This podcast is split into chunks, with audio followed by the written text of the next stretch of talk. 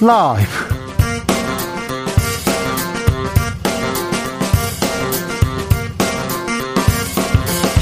2022년 7월 14일 목요일입니다. 안녕하십니까. 주진우입니다. 데드크로스 긍정 여론보다 부정 여론이 더 높아지는 것을 말하는데요. 윤석열 대통령 취임 두달 만에 데드크로스 기록했습니다. 대통령 중에 가장 빠릅니다. 이명박 전 대통령은 3개월, 고 김대중 대통령은 36개월 뒤에야 경험했습니다. 윤 대통령 지지율 반등해야 되는데요. 카드로 탈북민 강제 북송은 반인륜적 범죄다 외쳤습니다. 국민의힘은 국정조사 특검하겠다고 밀어붙이고 있는데요. 민생은 어떻게 될까요? 경제는요. 지지율 반등 카드는 무엇일까요? 김병준 전 위원장과 고민해 보겠습니다. 지지하는 정당 없다. 대선 이후에 무당층 두 배 이상 늘었다고 합니다. 국회는 원구성 협상 놓고 다시 고성 이어집니다. 법사위는 정리되는 듯 합니다. 그런데 이번엔 과방이 민주당에서는 과방이 고집하는 국민의힘 방송 장악 의도 때문이다 이렇게 주장했고요.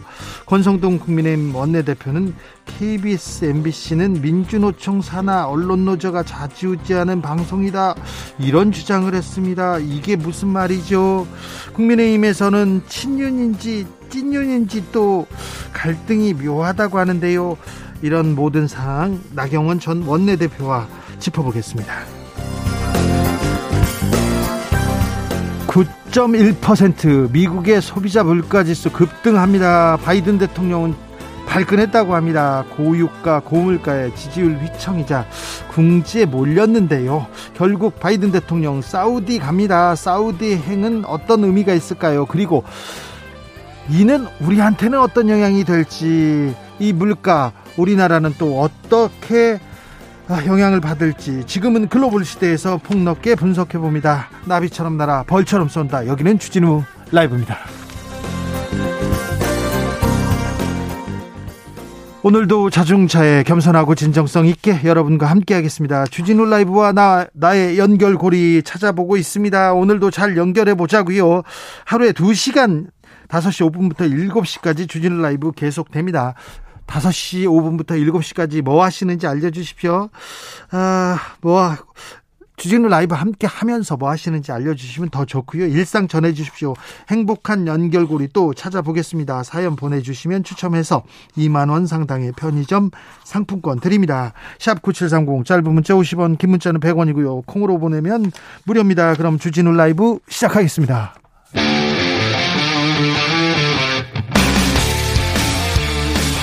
탐사보도 외길 인생 20년. 주 기자가 제일 싫어하는 것은?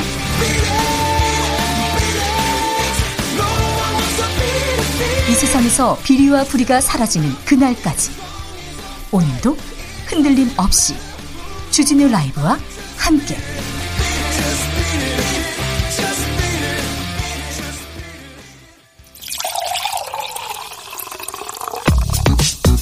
진짜 중요한 뉴스만 쭉 뽑아냈습니다. 주스.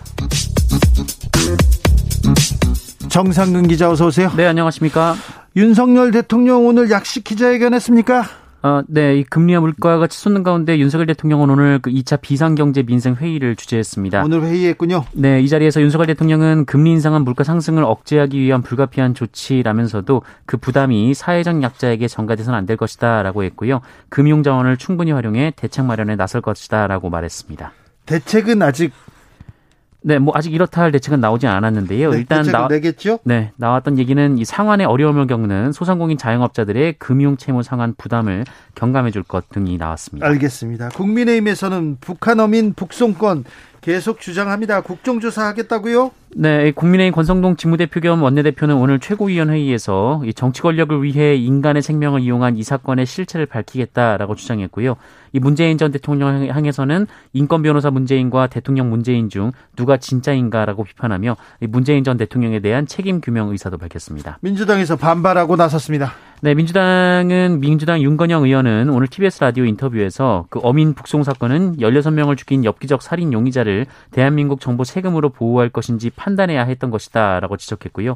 당시 대변인이던 박수현 전 의원도 어, 이들이 모든 증거를 인멸한 상황에서 무죄로 풀려나면 국민 속에서 버젓이 살아갈 상황이었다라고 말했습니다. 원구성은 합의를 하는 것 같습니다. 권성동 원내대표 사개특위 여야 동수로 만들고 민주당, 민주당이 위원장 한다 합의했다 이렇게 얘기합니다. 그리고 행안위하고 과방위 둘 중에 하나 선택권 민주당에 줬다고 얘기합니다. 그런데요 오늘 권성동 의원의 발언 큰 논란 일었습니다. 네, 오늘 권성동 원내대표가 KBS 라디오 최경영의 최강 시사에 출연해서 KBS를 비롯해 MBC 아, 다 민주노총 산하의 언론 노조에 의해서 언론 노조가 다 좌지우지하는 방송 아니냐라는 말을 했습니다.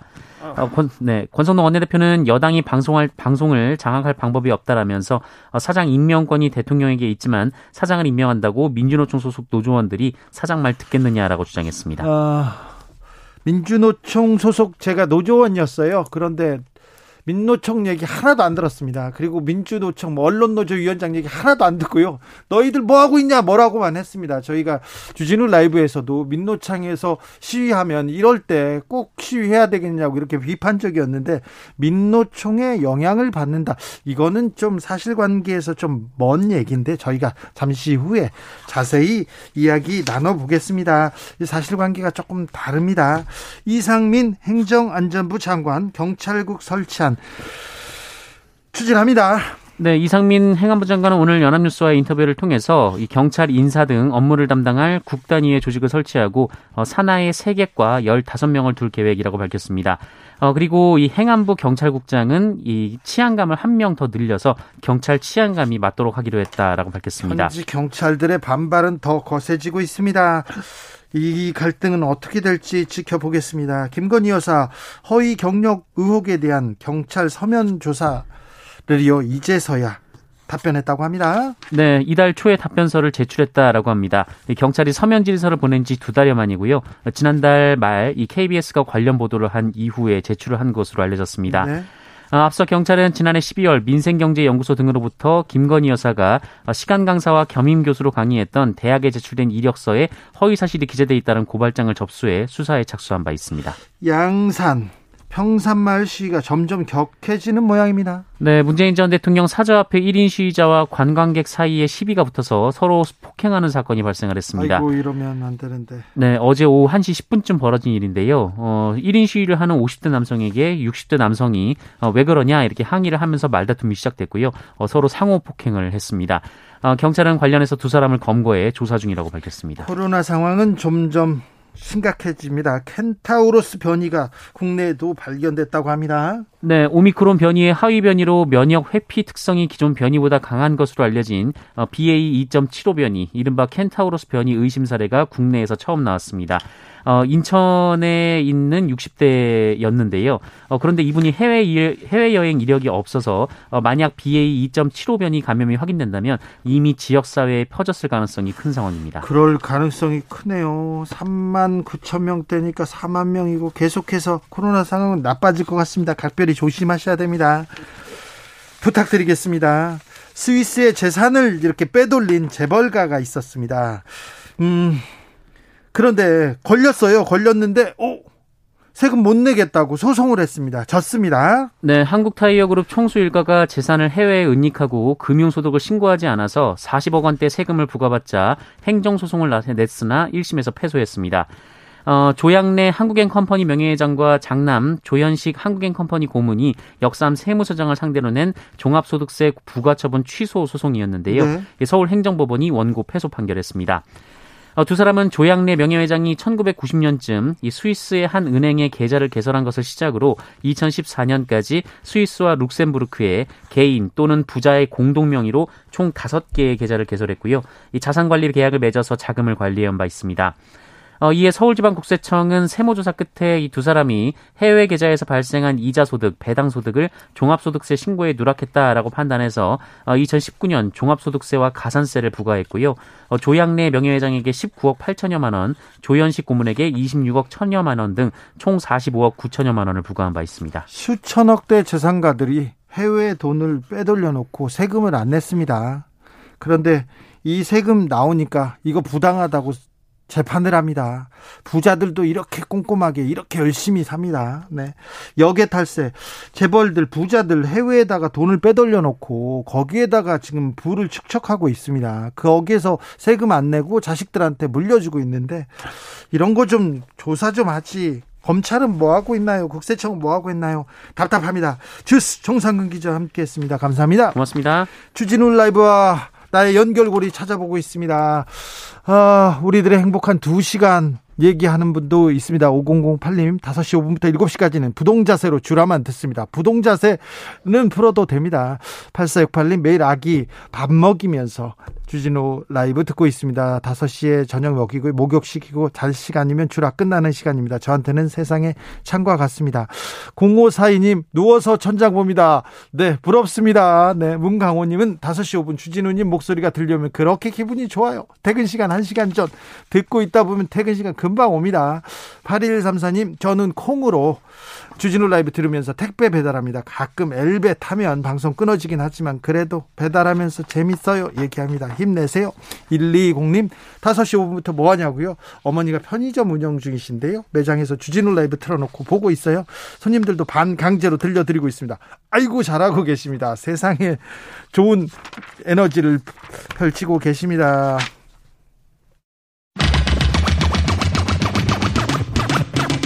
주진우 라이브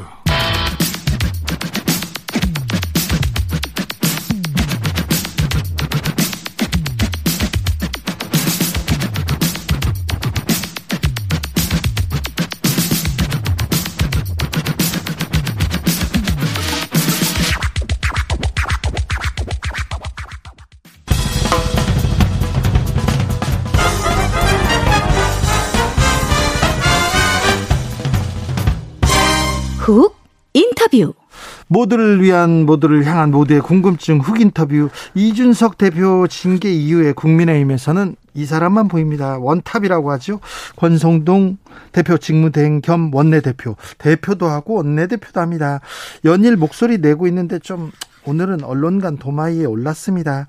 그리고 친윤 찐윤 얘기도 나오고요. 국민의힘이 지금 잘 가고 있는지 어, 대통령은 잘 가고 있는지 좀 물어보겠습니다. 아, 나경원 전 국민의힘 원내대표 모셨습니다. 안녕하세요. 네, 안녕하세요. 네, 오래간만입니다. 오랜만에 뵙니다. 네, 예.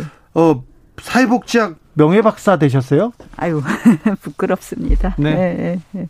제 뭐, 그쪽 활동을 많이 하셨어요? 예, 그냥 쭉 했었던 일들인데요. 네. 그걸 이제 제가 요새, 어, 뭐, 쉬고 있으니까 아마 대학 측에서도 그런 명예박사를 주시기가 좀 편하셨나 봅니다. 네, 그래서 네. 그 전에 활동을 많이 예, 하셨으니까. 그래서 너무 감사하고 또 뭐 앞으로도 계속 하라는 뭐 그런 말씀이다 이렇게 생각하고 네. 음, 무겁게 생각하고 있습니다. 알겠습니다. 명박 나경원 전 원내대표 모셨습니다. 네.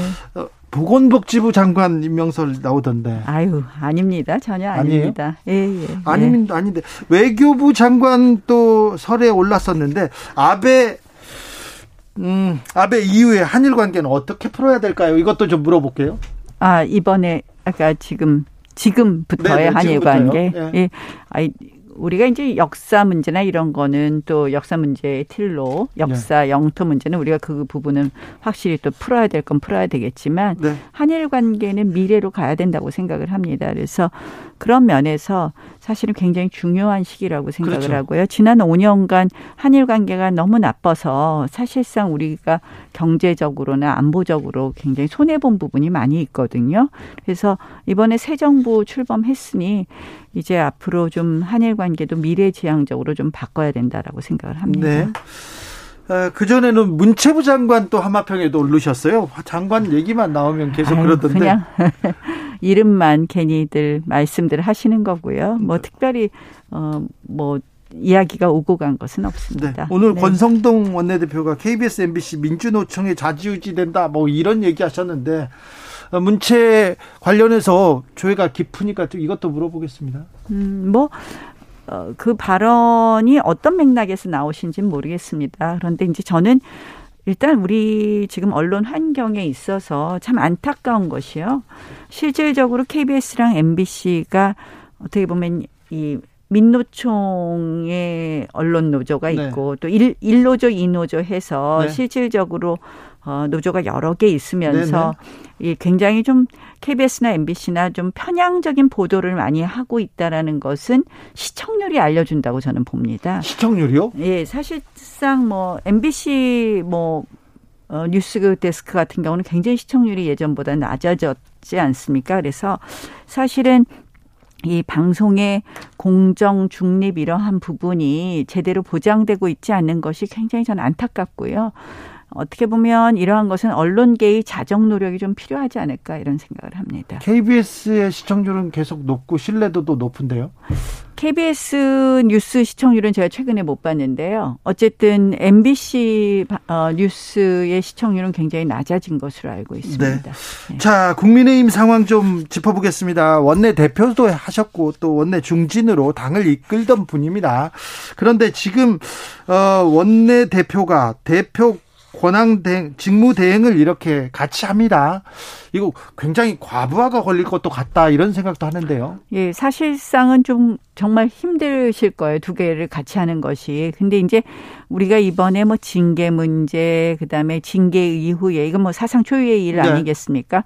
과연 당을 어떻게 수습하느냐에 대해서 여러 가지 논란이 있는데 저는 복잡할수록 원칙으로 가야 된다. 그럼 뭐 원칙이 뭐냐? 당원 단계에 따, 따라야 한다. 그래서 당원 단계에 보면 그렇게 규정이 되어 있습니다. 네.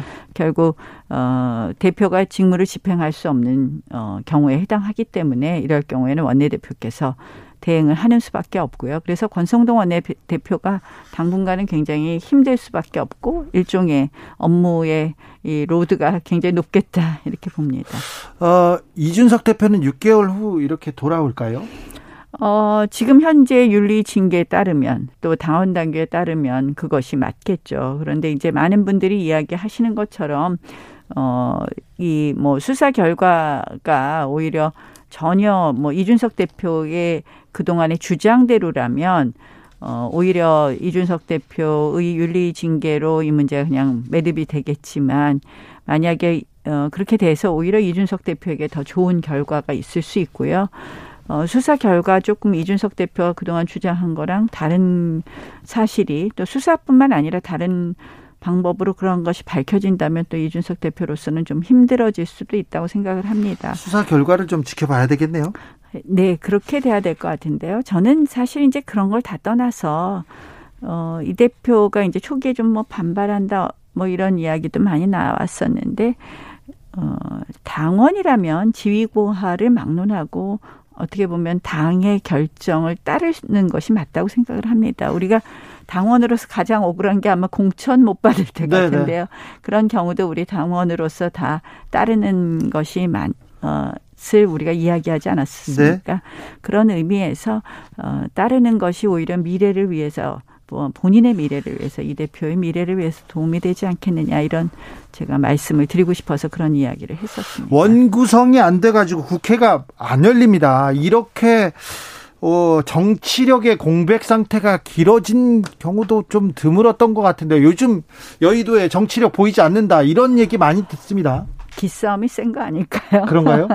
여당, 야당 지금 뭐 야당은 야당대로 사실은 어 의회에서의 다수석을 믿고 어 양보하지 않으려고 하고 여당은 이제 여당이 됐기 때문에 실질적으로 이 의회에서 숫자로는 열세이지만 이 대통령의 권력을 받고 국민들에게 평가를 받았기 때문에 그러한 부분에 대해서 일을 하기 위해서 또 양보하지 않고 하는 부분이 어 이렇게 어떻게 풀어야 됩니까? 어, 이르렀다고 보고요. 아까 들어오다 보니까 속보가 좀 떴더라고요. 네. 사개특위 문제의 사개특위는 합의가 된 것 같아요. 예. 이제 남은 것이 두 개 상임위 정도인 네네. 것 같은데요. 곧 풀리지 않을까 이렇게 생각을 합니다. 그래서, 그럴까요? 네. 아, 대통령 지지율은 예, 추락에 또 추락 브레이크가 없는 걸까요?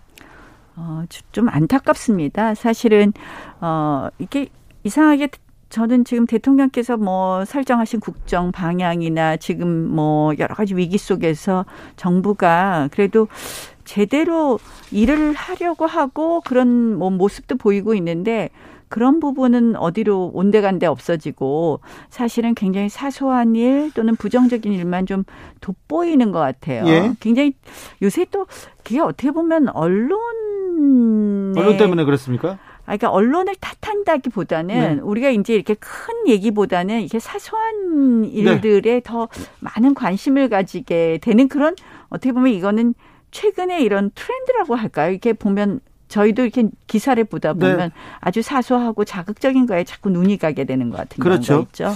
본질적인 것보다는 좀 가십이라고 예, 해야 예, 될까요? 그래서 이게 참 안타까운 일인데요. 그러다 보니까 조금 이상한 방향으로 자꾸 이제 이게 우리가 이제 어떤 지지율이 올라가거나 내려가거나 할 때는요. 여론조사와 기, 언론이 계속 반복적으로 어, 있으면서 그것이 그런 방향을 잡아가는 경우도 있거든요. 예. 그래서 최- 최근에 약간 그런 형국이 돼서 어쨌든 이제 이것을 좀 반등하는 정말 고민을 심각하게 해야 된다. 예. 저는 심각한 고민을 해야 될 시점이다. 이렇게 말씀을 드리고 싶습니다. 어떻게 좀 반등시킬 수 있을까요? 어, 일단은 뭐 왜 진심이나 이러한 부분이 제대로 전달되지 않느냐에 대해서 좀 네. 더 고민해야 될 부분이 있다고 생각합니다. 네. 그러니까 어, 어떻게 하면 지금 어, 정말 필요한 일을 하는 부분을 국민들께 말씀드리고 또 그다음에 이제 중요한 것은 지금 굉장히 경제적으로도 어렵고 국민들께서 힘드시거든요. 그렇죠. 코로나도 다시 확산되죠. 물가 오르죠. 그러니까 이럴 때는 사실은 이런 위기가 이것도 뭐 물가 오르고 경제적으로 위기가 오는 것은 우리 내부의 위기가 아니라 외부로부터 온단 말이에요. 예. 그전 세계적인 추세란 말이에요.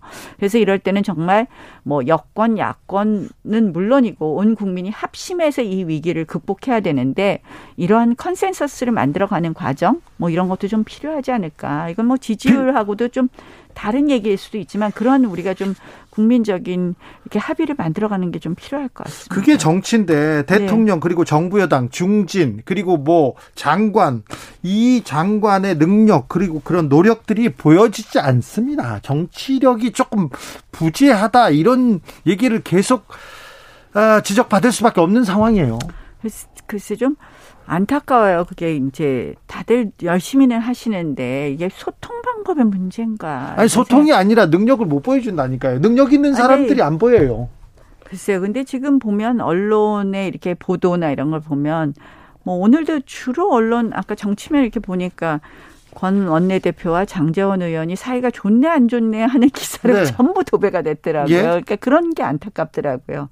저는 그 두 분이 뭐 그렇게 어떤 지금 의견의 충돌이 심하게 있다고 보이지 않는데 그런 부분에 온통 관심이 있다 보니 실질적으로 국민들께서도 어, 아, 정부 여당에 대한 신뢰가 예. 어, 높지 않을 수 있다 이런 걱정이 돼요. 근데 그게 뭐 그 뭐 두 사람이 어떤 충돌이 있었거나 그런 건 아니지 않습니까? 네. 그래서 그런 부분이 좀 안타깝습니다. 어, 당 중진이셨고 그리고 한 10여 년 동안 국민의힘을 이끌러 갔 원내대표도 하셨고 이끄시던 분이세요. 그래서 국민의 힘에 이렇게 좀 정치력을 보여주고 대통령과 정부 여당이 좀 능력을 보여줬으면 아 이 부분 좀 부족한데 그런 생각 계속 하실 텐데. 뭐 자 유심 저희도 더 노력하겠습니다. 네. 송구합니다. 유시민 네. 작가께서 네. 대통령 없는 것과 비슷한 상태다 이렇게 얘기하시던데. 글쎄 그건 어떤 맥락에서 하신 말씀이세요? 아니, 저도 아까 이렇게 기사만 비슷한- 좀 봤는데 비슷한 내용이에요. 대통령과 정부 여당이 뭐 어. 능력을 거의 보여주지 못하고 있다. 참 어려운 때죠. 위기는 위기예요. 예. 위기는 위기인데 어 진짜 우리가 뭐 당 내부에서 싸우네 안 싸우네 뭐 국회가 싸우네 안 싸우네로만 온통 관심이 쏠리게 되어 있으니 예. 이러한 부분을 먼저 빨리 극복하는 것부터도 하나의 중요한 문제이겠네요. 네. 김건희 여사의 행보는 어떻게 보시는지요? 강신업 변호사하고 이렇게 또 어, 정치적 발언이 강신업 변호사의 정치적 발언은 어떻게 보시는지? 강신업 변호사 정치적 발언에 대해서 제가 네. 어, 불편하다. 네. 그럼 국민들께서 다 불편하게 생각하시지 않을까요? 예. 그래서 그런 이야기 어제 했더니 뭐 네, 바로 발끈하셨더라고요. 어, 좀 맞지 않는다고 생각하고요. 그런 네. 정치적 발언을 과도하게 하시는 것은 뭐 김건희 여사께서도 그 부분에 대해서 선을 그으셨더라고요. 네. 그래서 다행이라고 생각을 합니다. 그래서 아, 뭐 제가 자꾸 이야기하면 또 오늘 한 번 더 발끈할지도 모르니까 이런 네. 정도 하죠. 그럴까요? 네. 어, 여당이 지금 뭐 힘을 가지고 이렇게 끌고 가야 되는데 지금 여당의 핵심이 누구냐, 누구한테 힘이 있느냐. 지금 김기현, 안철수 의원 공부 모임 막 하고요. 장재원 의원은 또 산행도 하고 이렇게 당권, 차기 당권 주자들의 물밑 경쟁 뜨겁다 이렇게 보여집니다. 장재원 의원 산행을 그렇게 해석하는 건 저는 정말 좀 어이가 없더라고요. 아, 그래요? 그게 보면 자 본인 지역구 산행이에요. 네. 뭐 전국 본인의 전국 조직이 아니라 네. 그러니까 누구나 자신의 지역구에는 여러 가지 뭐 자기를 좋아하는 조직이 있겠죠. 그러니까 네. 아마 그동안 대통령 선거하고 너무 바빴어 갖고 지역 구민들하고 스킨십 못 했던 것 같고요. 그래서 한번 지역 주민들하고 간 건데 그걸 막 너무 확대 해석한다. 저는 이렇게 생각을 합니다. 그 부분은. 네. 그러나 어쨌든 뭐 안철수 의원, 김기현 의원 열심히 공부 모임 하시고요. 뭐 다들 우리 공부해야죠. 네. 공부해야죠. 대한민국 미래를 위해서 대표- 책임 있는 여당 의원들이라면 당연히 나경원 하셔야 대표님도 공부. 열심히 하시죠? 네, 저도 오늘 아침에 공부했습니다. 어떤 모임에 뭐, 모임 아, 저는 그냥 그 쭉 늘 그 일주일에 한 번씩 아침에 소규모로 모여서 공부하는 모임이 있, 고요 예. 그래서 그냥 뭐 이렇게 어 세를 40명, 50명씩 어 같이 공부하는 건 아니지만 공부는 적은 숫자가 모여서 해, 해도 더 잘 되더라고요. 알겠습니다. 그래서 한 10여 명 모여서 공부합니다. 대학교 때 같이 공부했던 윤석열 대통령은 지금 대통령 공부는 잘 하고 계신 것 같습니까? 대통령 공부를 하실 게 아니라 대통령 업무를 하실 때고요. 네. 그 참 고민만 그 저는 아 대통령께서 너무 힘드시겠다 이런 생각을 많이 해요. 어떤 측면에서요? 뭐 당선되자마자 이 뭐 전체적인 뭐 여러 가지 어려운 상황. 어려운 상황이고 코로나나 뭐 경제나 이런 건 어렵죠. 또 뭐 여당이 좀 힘있게 뒷받침을 해줘야 되는데 여당 내에서 뭐 당 대표 징계니 안, 뭐 갈등이 아니니 컸어요. 하는 그런 갈등 크죠. 네. 그렇다고 국회는 뭐 완전히 야당이 그냥 엄청 세잖아요. 네. 야당이 뭐 180석 정도 되니 야당은 국회는 또 마음대로 안 되죠. 그러니까 꼼짝달싹 못 하시죠. 게다가 뭐 공공기관장이 나가나요? 안 나가고 있죠. 그리고 뭐 지금 뭐 문 대통령 그만두시기 전에 또 임명한 기관장 내지 뭐 이사 감사도 엄청 많더라고요. 자리 다 알받게 해놨지. 검수완박법 같은 거 해갖고 그냥 법안 알받게 해놨지. 그동안 또 제도도 많이 바꿔놨잖아요. 그러니 뭐 마음 같아서는 다 할 것 같은데 아마 하나도 잘 되는 게 없으니 얼마나 답답하겠습니까. 그래서 아 좀 이게 힘있게 좀 하나로 가려면 이제는 정말 우리 저는 사실은 민주당이 정권 잡을 때도 똑같은 마음이었는데 이게 한꺼번에 바뀌고 한꺼번에 나오고 이렇게 좀 제도를 바꿔야죠. 이건 무슨 진지처럼 차지하고 앉아갖고 위에서는 이렇게 가라 그러는데 뭐 지금은 원전 하겠다 그러시는데 주요한 포스트에는 다 탈원전주의자들이 다 앉아 있으니 나라가 어디로 가겠습니까? 그러니 이건 참 비효율적이다. 우리가 한꺼번에 들어가서 나라를 운영하고 아니다 하면 또 한꺼번에 나오고 이렇게 바꿔야 될 것 같습니다. 아무튼 민심이 좀 민심이 대통령한테 별로 이렇게 호의적이진 않은 것 같아요. 좀 민심을 얻어야 될 텐데요. 글쎄, 그, 아, 그래서 참, 저도 고민이에요. 그러니까 그런 상황을 보면 참 힘드시겠고, 뭐 이런 거 다 하는데, 이게 방법이 과연 뭐가 있을까. 좀, 우리 아이디어를 좀 많이 주세요. 국민의힘에서는 이제 음. 대통령 도와줄까요? 국민의힘 이제 안 싸웁니까? 이준석 대표와 이 윤핵관들 안 다툽니까? 근데 진짜 또 제가 이제 권성동 원내대표 장재원 의원 기사도 보면 어떻게 보면 자꾸 그런 것만 자꾸 이 언론 탓하는 것처럼 되지만 자꾸 갈등을 부추기는 부분도 있고 그래서 참 네. 안타깝습니다. 이준석 대표 이제 갈등은 이제 사그라들까요? 뭐 이 대표가 또 어떻게 할지에 네. 따라서 또 다르겠죠. 그것이 또 올리기 시작했는데. 예, 예, 그것이 또 윤 대통령한테 또 영향을 줄 수 있겠죠. 그런데 뭐 우리가 물론 여론조사 지지율 중요한데 그것이 가장 중요한 것은 민심을 얻는 거겠죠. 네. 얻는 건데 그걸 위해서 또 어, 우리가 뭐 그걸 위해서 진짜 해야 될 일은 해야 되겠지만 네. 그걸 위해서 하지 말아야 될 일을 또 어, 맞아요. 해서는 안, 그렇죠. 안 된다 이렇게 네. 생각을 합니다. 그래서 아, 뭐좀 정치력 있는 사람들이 정치력 있는 사람들이 많이 있는데 능력 있는 사람들이 많이 있는데 왜 대통령 주변에서 국민의힘 주변에서 이렇게 보이지 않는 걸까 그런 생각도 좀 해봅니다. 뭐 나경원 대표님도 좀 일좀 하세요. 그 근처에 가셔서. 아유 뭐 저도 제 할 일 열심히 하겠습니다. 그래서 우- 그래서 오늘 또 만나뵈러 나왔고요. 네. 또 우리 말씀들 잘 듣고 저도 그런 것을 전달할 기회가 있으면 전달하도록 하겠습니다. 알겠습니다. 여기까지 듣겠습니다. 나경원 전 국민의힘 원내대표였습니다. 감사합니다. 고맙습니다. 교통정보센터 다녀오겠습니다. 이현 씨.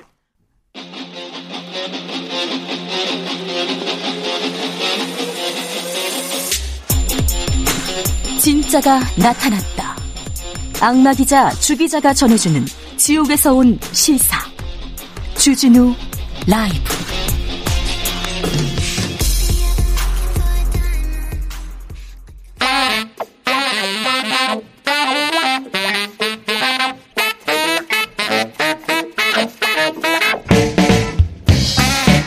세계는 넓고 이슈는 많다. 우리의 시야를 국제적으로 넓혀 보겠습니다. 국내 뉴스, 국제 이슈 다 덤벼라. 지금은 글로벌 시대.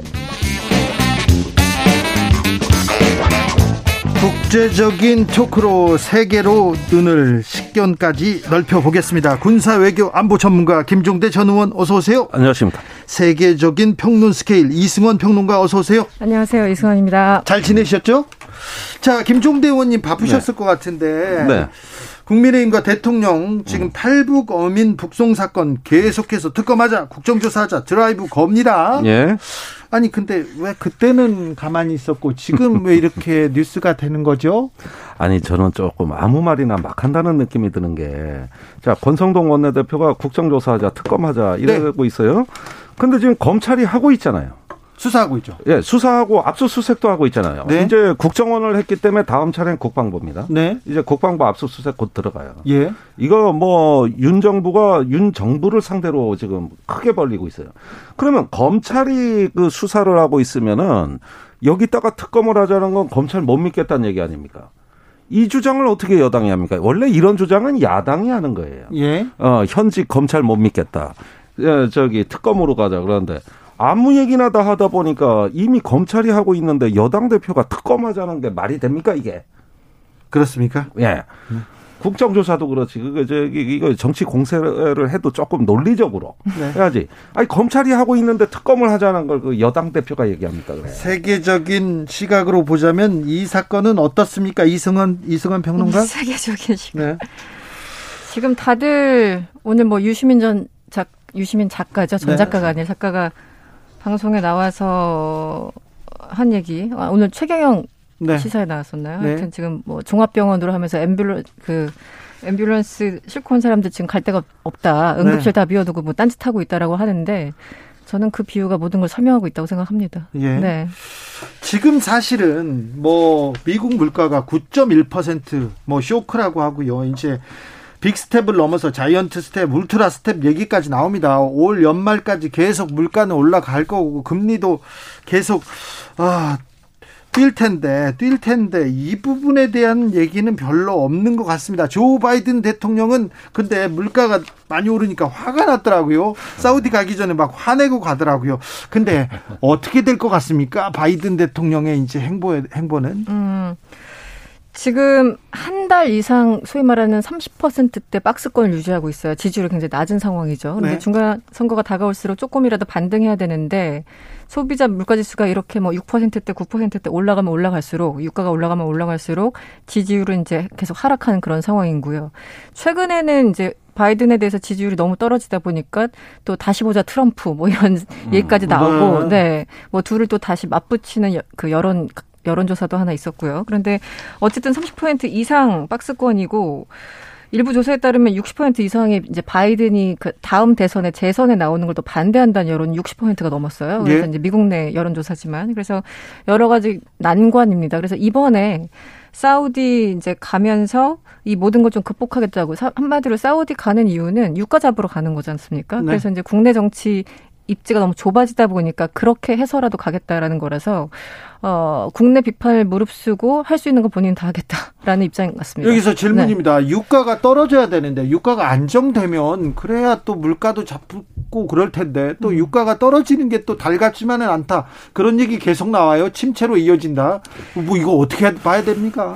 그러니까 뭐 물가 오르고 경제 침체되고 그 국제적으로 모든 지도자들이 가장 우려하는 그런 상황인 거죠. 그런데 지금 바이든 같은 경우 아까 화를 내셨다고 말씀하셨는데 실제 화를 냈어요. 네. 그러니까 그 항변하는 건 이겁니다. 지금 6월 소비자 물가 지수가 작년 같은 달 대비 뭐 9.1% 상승하긴 했지만 이거는 사실 6월 달 기준이지 지금 7월 중순 아니냐. 한 달 사이에 유가가 좀 빠졌다. 이걸 좀 살펴봐 달라라고 얘기를 하고 있고 또 하나는 사실 우리나라도 마찬가지지만 농산물이든 유가든 이게 굉장히 탄력적인 그러니까 가격이 변동이 심한 거잖아요. 그래서 이제 그거를 다 빼면은 지금 6% 이하기 때문에 그렇게 나쁜 것은 아니다라고 이제 항변하고 있는데 말 그대로 항변인 옹색합니다. 옹색해요. 옹색하죠. 네. 네. 그래서 지금 본인들이 노력을 하고 있다는 걸 계속 어필하고 있지만 국민들 귀에는 별로 들어오지 않고 어, 그러 있는 상황인 거죠. 네. 음. 좀 답답하네요. 그러니까 이 문제를 바라보는 어떤 그 우리가 좀 주안점은 경기 침체 문제냐, 인플레이션 음. 문제냐, 이렇게 선택적인 문제로 봐야 되는 것이죠. 우리도 막 금리 올리고 뭐 해서 인플레 잡보려고 하다 보면은 이제는 경제가 침체되는 거거든요. 예.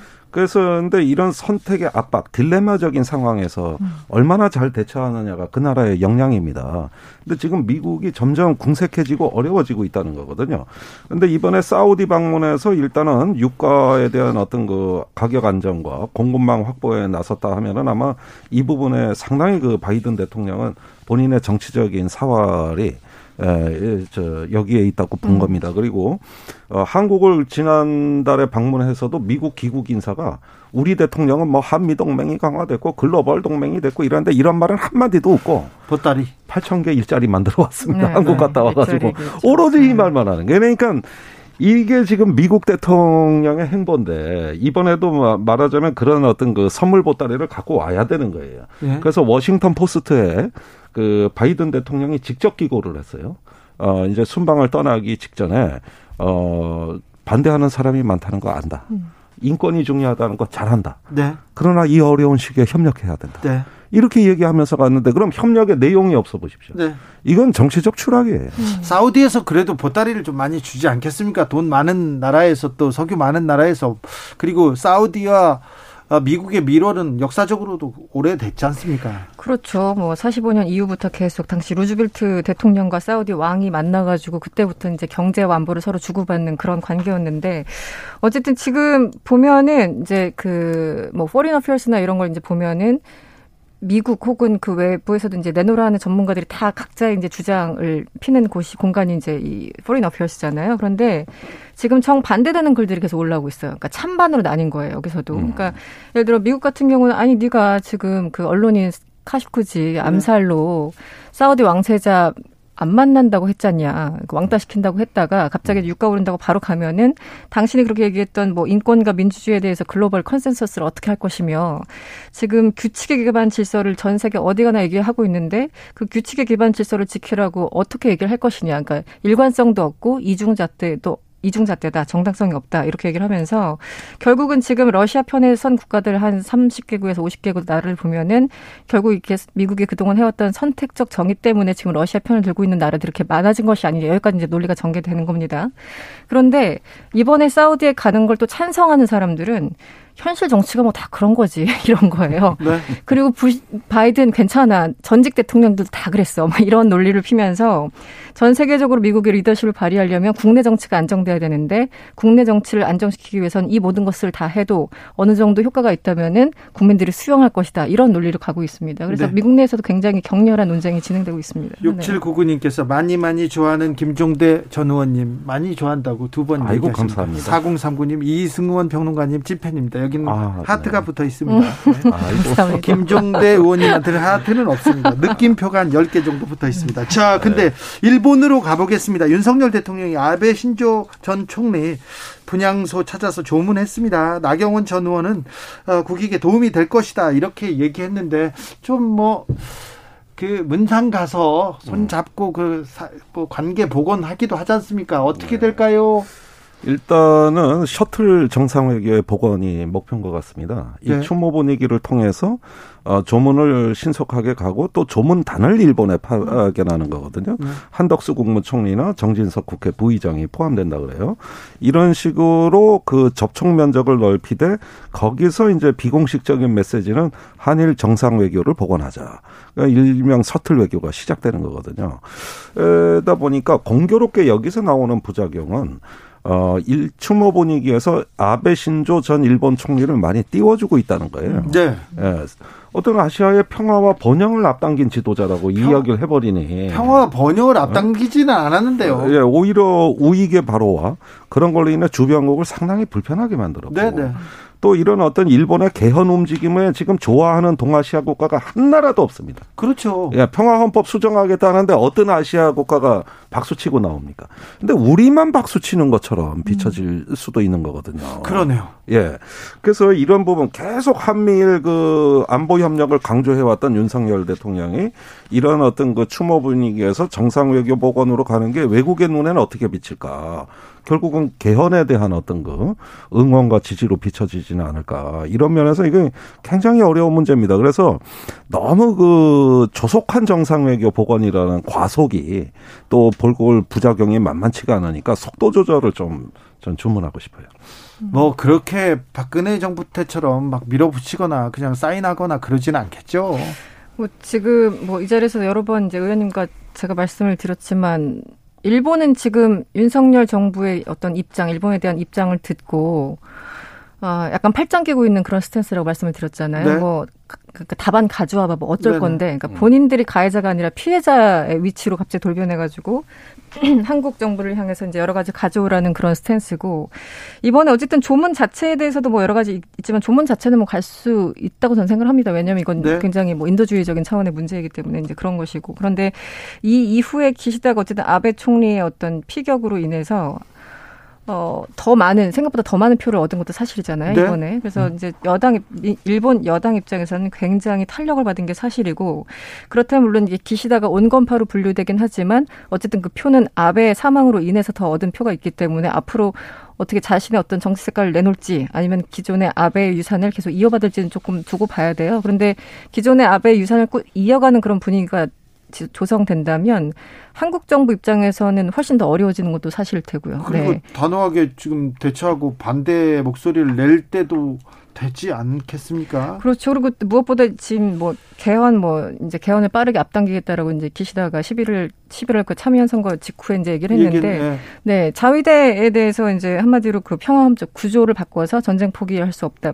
전쟁 포기 그리고 전력을 보유하지 않는다라는 평화 그 구조를 바꾸겠다라는 거잖아요, 헌법을. 그런데 우리나라 입장에서는 굉장히 불편한 거고 지금 중국 같은 경우는 이제 대변인 대신 중국 매체들이 이제 나가 나서 가지고 일본이 개헌을 한다면은 이 물어뜯는 괴물의 힘을 풀어주는 것 이렇게까지 이제 그 비판하고 있거든요. 예. 그런데 우리 정부는 그 가운데 지금 어떤 목소리를 또렷이 내고 있는지 좀 의문입니다. 개헌에 상황에서. 대해서 지금 일체 입장은 안 나왔지만 그러나 행보가 네. 마치 이런 개헌을 비판하는 것보다는 오히려 어 아베 유산에 편승하는 듯한 분위기로 비춰진다는 것이고요. 아베를 너무 그리고. 제가 저번에도 말씀드렸습니다만 지금 일본의 개헌 문제는 단순히 헌법의 한 조항이 문제가 아니라 국가의 정체성, 시민의 의식이 바뀌는 새로운 국가주의로 탄생하느냐 마느냐 하는 문제예요. 그런 만큼 일본의 온 사회가 여기에 집중하고 이제 전전의 일본으로 회귀하느냐 마느냐 하는데 가장 중요한 예정표입니다. 네. 새로운 국가 정체성을 결정하는 사안입니다. 네. 이거에 대해서 우리가 무심코 잘못 그 연루돼서는 안 된다는 것이죠. 네. 상이 끝났으니까요. 이제 아베 신조에 대한 명확한 좀 정치적 해석 그리고 역사적 해석도 좀 필요한 것 같습니다. 일본과의 관계도 이제 냉정하게 또 보고 국익을 위해서 뭐가 또 바른지도 또 얘기해봐야죠. 네.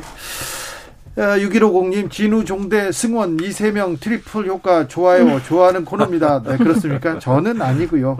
그냥 그렇다고요 이렇게 얘기합니다. 냉정하고 엄격한 상황 분석 부탁드린다고 했는데 아, 의원님, 자, 한국과 미국 공군이 F-35A 이렇게 연합 비행 훈련 한다고 합니다. 어떤 의미가 있습니까? 예, 그 지난번에도 유사한 훈련이 있었습니다만 그것은 초계 비행이라고 정찰을 같이 하는 낮은 수준의 비행 훈련이었다면 네. 이번에 한미 연합 훈련은 공격 편대군을 편성하고 네. 또 완전히 어떤 그 적군하고으로 대항군을 교전을 모의 교전을 해본다든가는 네. 상당히 높은 수준의 훈련이고요. 또 이 훈련이 있기 직전에 일본하고도 미군이 비슷한 훈련을 합니다. 예. 바야흐로 이제 동아시아에서 한미일의 그 군사적 상호 운용성이라고 하는 이 어떤 안보 협력의 어떤 질적 수준이 대폭 강화되는 조짐으로 나가고 있거든요. 이것은 물론 북한에선 직접적인 반응이 나와가지고 굉장히 격렬하게 북한은 반발하고 있지만 제가 보기에는 사실 북한을 초월해서 인근 중국 러시아에 미치는 어 메시지도 굉장히 강렬하다고 보여집니다. 그러지 않아도 자꾸 미국에서 이제 대만 위협에 대한 어떤 중국에 대한 경고가 나오고 있는 와중에 또 중국 러시아가 연합 공군을 편대를 구성해서 방공 식별 구역을 한반도 인근 또 일본 영공 인근에서 지금 계속 들어오는데 우크라이나 전쟁 이후로 두 배 늘었습니다. 그러니까 맞대응하는 성격이 굉장히 강하다는 거예요.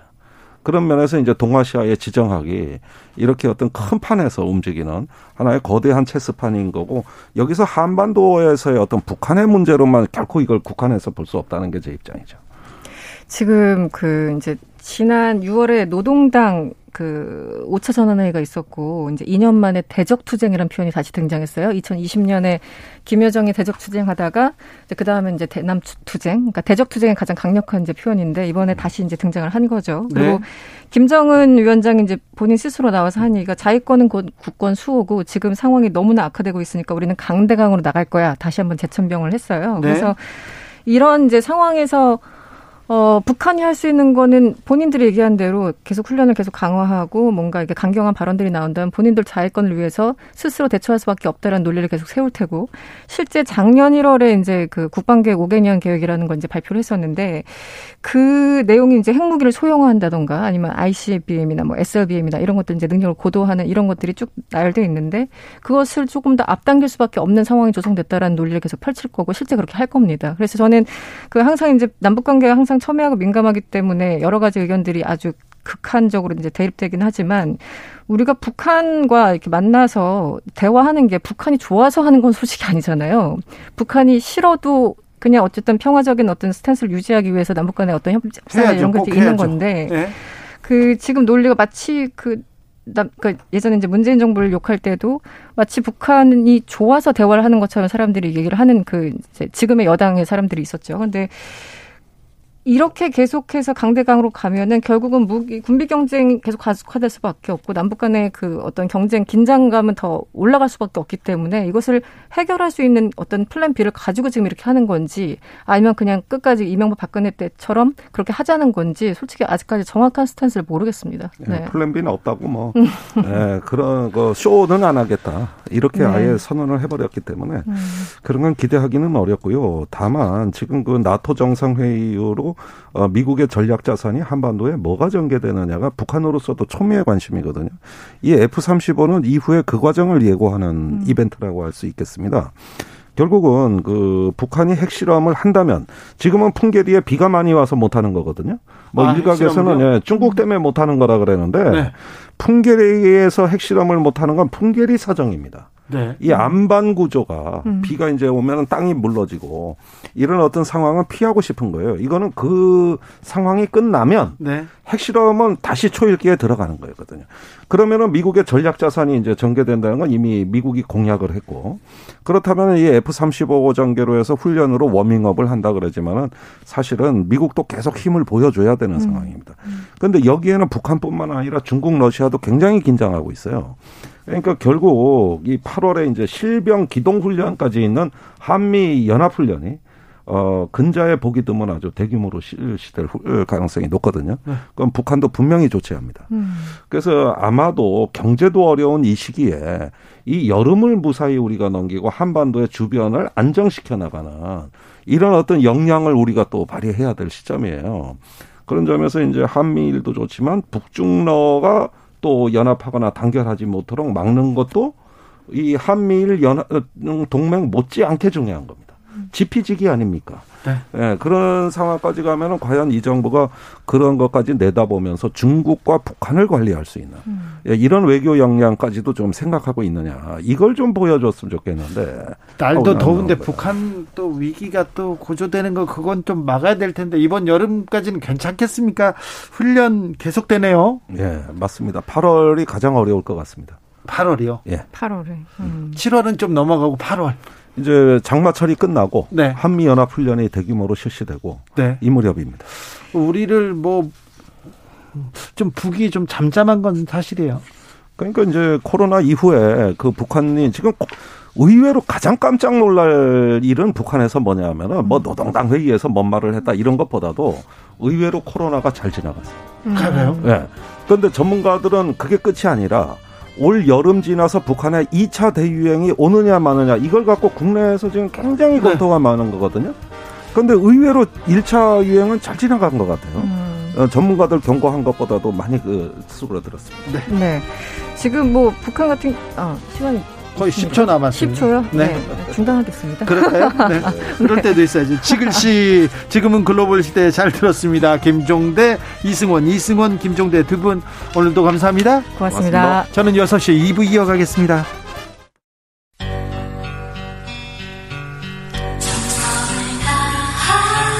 정성을 다하는 국민의 방송 KBS 주진우 라이브 그냥 그렇다고요. To the Batmobile. Wave of super energy. 주기자의 1분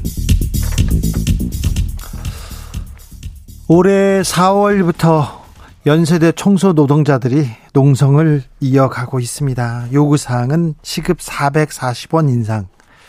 이거 최저임금 인상분을 올려달라는 겁니다. 당연한 내용이에요. 당연히 올라야 하는데 시위를 해야 합니다.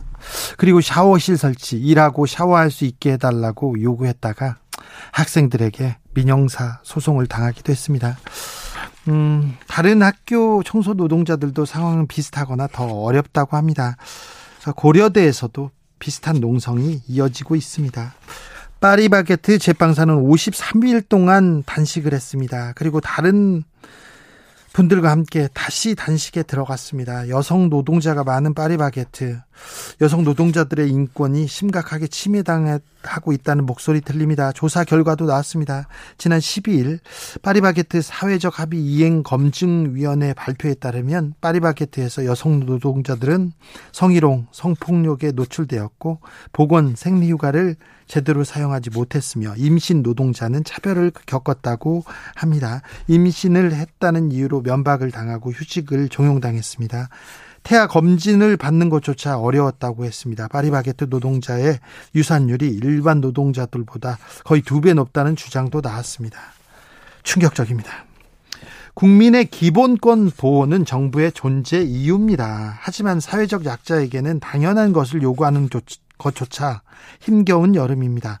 영혼까지 갈아 넣고 있습니다. 근데 더 갈아 넣어야 한다는 그런 시절입니다. 약자의 목소리를 들어주는 정부는 어디에도 없습니다. 정부가 재벌 총수나 기업인들은 법을 어겨도 구속하지 않고 벌금이나 과태료만 부과하겠다고 합니다. 아니 큰 도둑인데 큰 도둑은 벌금으로 다스리겠다고 하면 도둑이 사라집니까? 경제가 활성화됩니까? 장마철 정부의 존재에 대해서 생각해 봅니다. 에휴 덥습니다. 주기자의 1분이었습니다.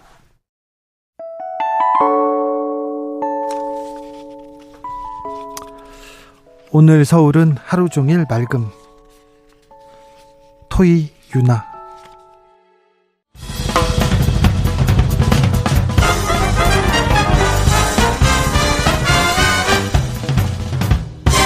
훅 인터뷰.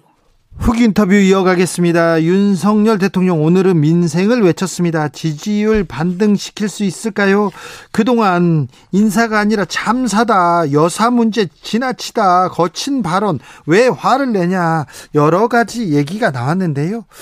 아, 이제는 좀 음, 한숨 돌리고 반등 카드 모색해야 될 것 같습니다. 김병준 전 대통령직 인수위원회 지역균형 발전 특별위원장 안녕하세요. 예, 안녕하십니까. 잘 계시는지요? 잘 지내고 있습니다. 네. 전 지역 균형 발전 특별위원장이셨는데요. 전 지역에서 균형 있게 지지율 떨어지고 있습니다. 어떻게 보십니까? 아, 예, 좀 마음이 쓰입니다. 그렇죠. 솔직히. 네. 예, 이제 두, 어, 두 달밖에 안 뭐, 됐는데요. 예. 그 마음이 쓰이고 뭐 좀 안타깝기도 하고 네. 어, 그렇습니다. 네.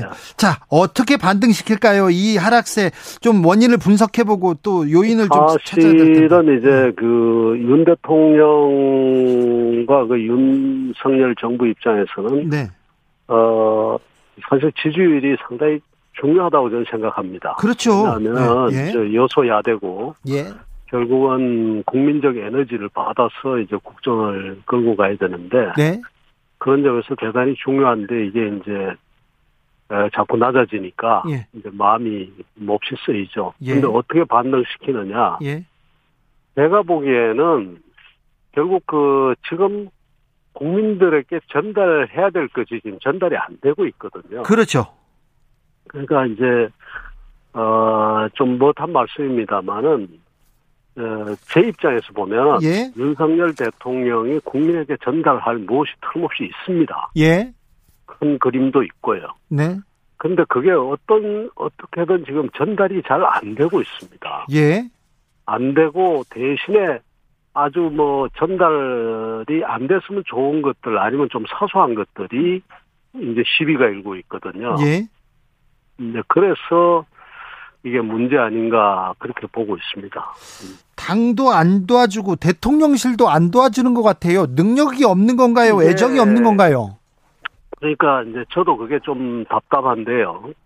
그 예를 들어서 대통령이 이제 가슴 속에 넣고 있는 취임사에도 나왔지만 어떤 이 자유주의 체제로의 어떤 체제의 개편이라든가 이런 그큰 생각들이 있는데 이 생각들을 지금 대통령실이나 내각이 제대로 전달을 못하고 있는 그런 느낌이 있습니다. 예. 저한테. 에, 그 대신에 오히려 이제 시비거리는 또 많은 거죠. 그러니까 굳이 예를 들면 뭐 비유를 하자면 예. 얘가 아니라 큰 산을 지금 옮겨 옮기로 나가는데 이 산을 옮겨야 되겠다는 생각은 전달이 안 되고 예. 뭐 신발끈이 왼쪽으로 메어졌다. 뭐 네. 그다음에 작업복에 말이야 뭐가 묻었다. 이런 시비만 지금 계속 일고 있는 겁니다. 네. 이제 그게 안타까운 거죠. 제 입장에서는. 예. 예. 이거 좀 사람을 바꿔줘야 됩니까? 아니면 뭘 해야 됩니까? 좀 같이 앉아서 아마 저 내부적으로도 토론도 좀 하고 국가가 어디로 가야 되는지에 대해서 대통령이 좀 명확한 뜻이 좀 전달되도록 좀 하고 그러면 좀 낫지 않을까요? 제 생각입니다만. 예, 예. 네. 유시민 작가는 대통령 없는 것과 비슷하다. 지금 전혀 안, 뭐 보여주지 네. 못하고 있다. 이런 얘기 하던데요. 예, 근데 이제 그 보여줄 게 있거든요. 예. 아, 틀림없이 있습니다. 아, 있고 그 메시지도 있고 다 있는데, 어, 그래서 좀 큰 틀의 이야기들을 지금 앞으로 해 나가야 되지 않을까 그렇게 생각합니다. 네. 어, 윤 대통령의 출근길 소통은 어떻게 보고 계신지요? 어, 저는 그 시도는, 네. 그 도하스 대표님이 뭐, 시도는 참 좋고, 예. 그런데 거기서도 너무 작은 이야기들이 많이 나와요. 그렇죠. 그렇죠. 그래서, 어, 앞서 제가 말씀드린 것처럼, 정말로 그, 우리 국가를 정말 크게 한번 변화시키고 싶다는 생각을 가지고 있는데, 그런 생각들을 펼 자리를, 어, 같이 만들어야 되지 않을까 하는 생각이 듭니다. 소통하는 건 좋은데 너무 작은 이야기들이 너무 많이 나가고 그게 자꾸 앞서가 버리는 경향이 있어요. 그렇죠. 김건희 여사 문제도 뭐 본질적인 건 아니지만 계속 나옵니다. 예, 그래서 그 사실 제가 생각한 것보다도 그 김건희 여사에 대해서 국민적 관심이 끊어지지 않고 계속 가, 가네요. 예. 계속 갈 거예요. 사실은 네. 그게 우리 국정의 본질이 아닌데 네. 에, 본인이 아니 본질이 아니지만 이제 결국 어, 소위 말하는 이그 또 흥미거리로서 네. 또 관심거리로서 지금 계속 가는 것 같은데 어 되도록이면은 그런 부분에서 그 다음에 요즘에 뭐그 어 소위 그 뭡니까 민간인이 뭐 따라가기도 하고 뭐 했던 네. 동반했던 그런 문제들하든가 이런 시비가 되도록 안 일어났으면 좋겠어요. 그런 것이 큰 이슈를 자꾸 가질 수가 있거든요. 그렇죠. 예, 그래서 그런 점에서 좀 기획이 필요하다는 생각이 듭니다. 아니 그런데 그런 문제가 이 문제가 될 만한 거 또 비판을 받을 만한 일을 또 안 만들게 대통령실에서 잘 조율하고 인사도 검증하고 예. 또뭐 공직 기강도 하고 그래야 되는데 그런 게 좀 안 되는 것 같아요. 그 이제 그게 이제 정부 초기고 또 어떻게 보면은 뭐 굳이 이야기를 드리자면 아직 팀워크라든가 네. 또 그다음에 서로 이제 모르는 사람들끼리도 이제 여기저기 임명이 되기도 했고 네. 그래서 어 팀워크가 제대로 정비도 되기 전에 지금 큰 일들은 이렇게 여러 가지가 벌어지고 네. 그런 과정에서 나오는 일시적인 현상 아니냐 저는 그렇게 봅니다. 일시적일까요? 정부 출범 두 달 만에 지금 두 달 남은 듯한 정권 분위기를 보여주고 있어서 이대로는 아, 예, 암- 이제 이- 이런 과정을 거쳐서 잘 정착을 할 겁니다. 그래요? 인사 예. 검증 시스템 문제가 있는 거 아닙니까? 인사 검증 시스템은 이제 제가 들여다보질 않아서 네. 그 세부적으로 뭐 어떻다 말씀드리기는 못합니다만 결과만 가지고 보면 네. 결과만 가지고 보면은 지금 거기도 체제상의 변화가 있었죠 사실은 민정수석실이 그렇죠. 없어지고 예. 예.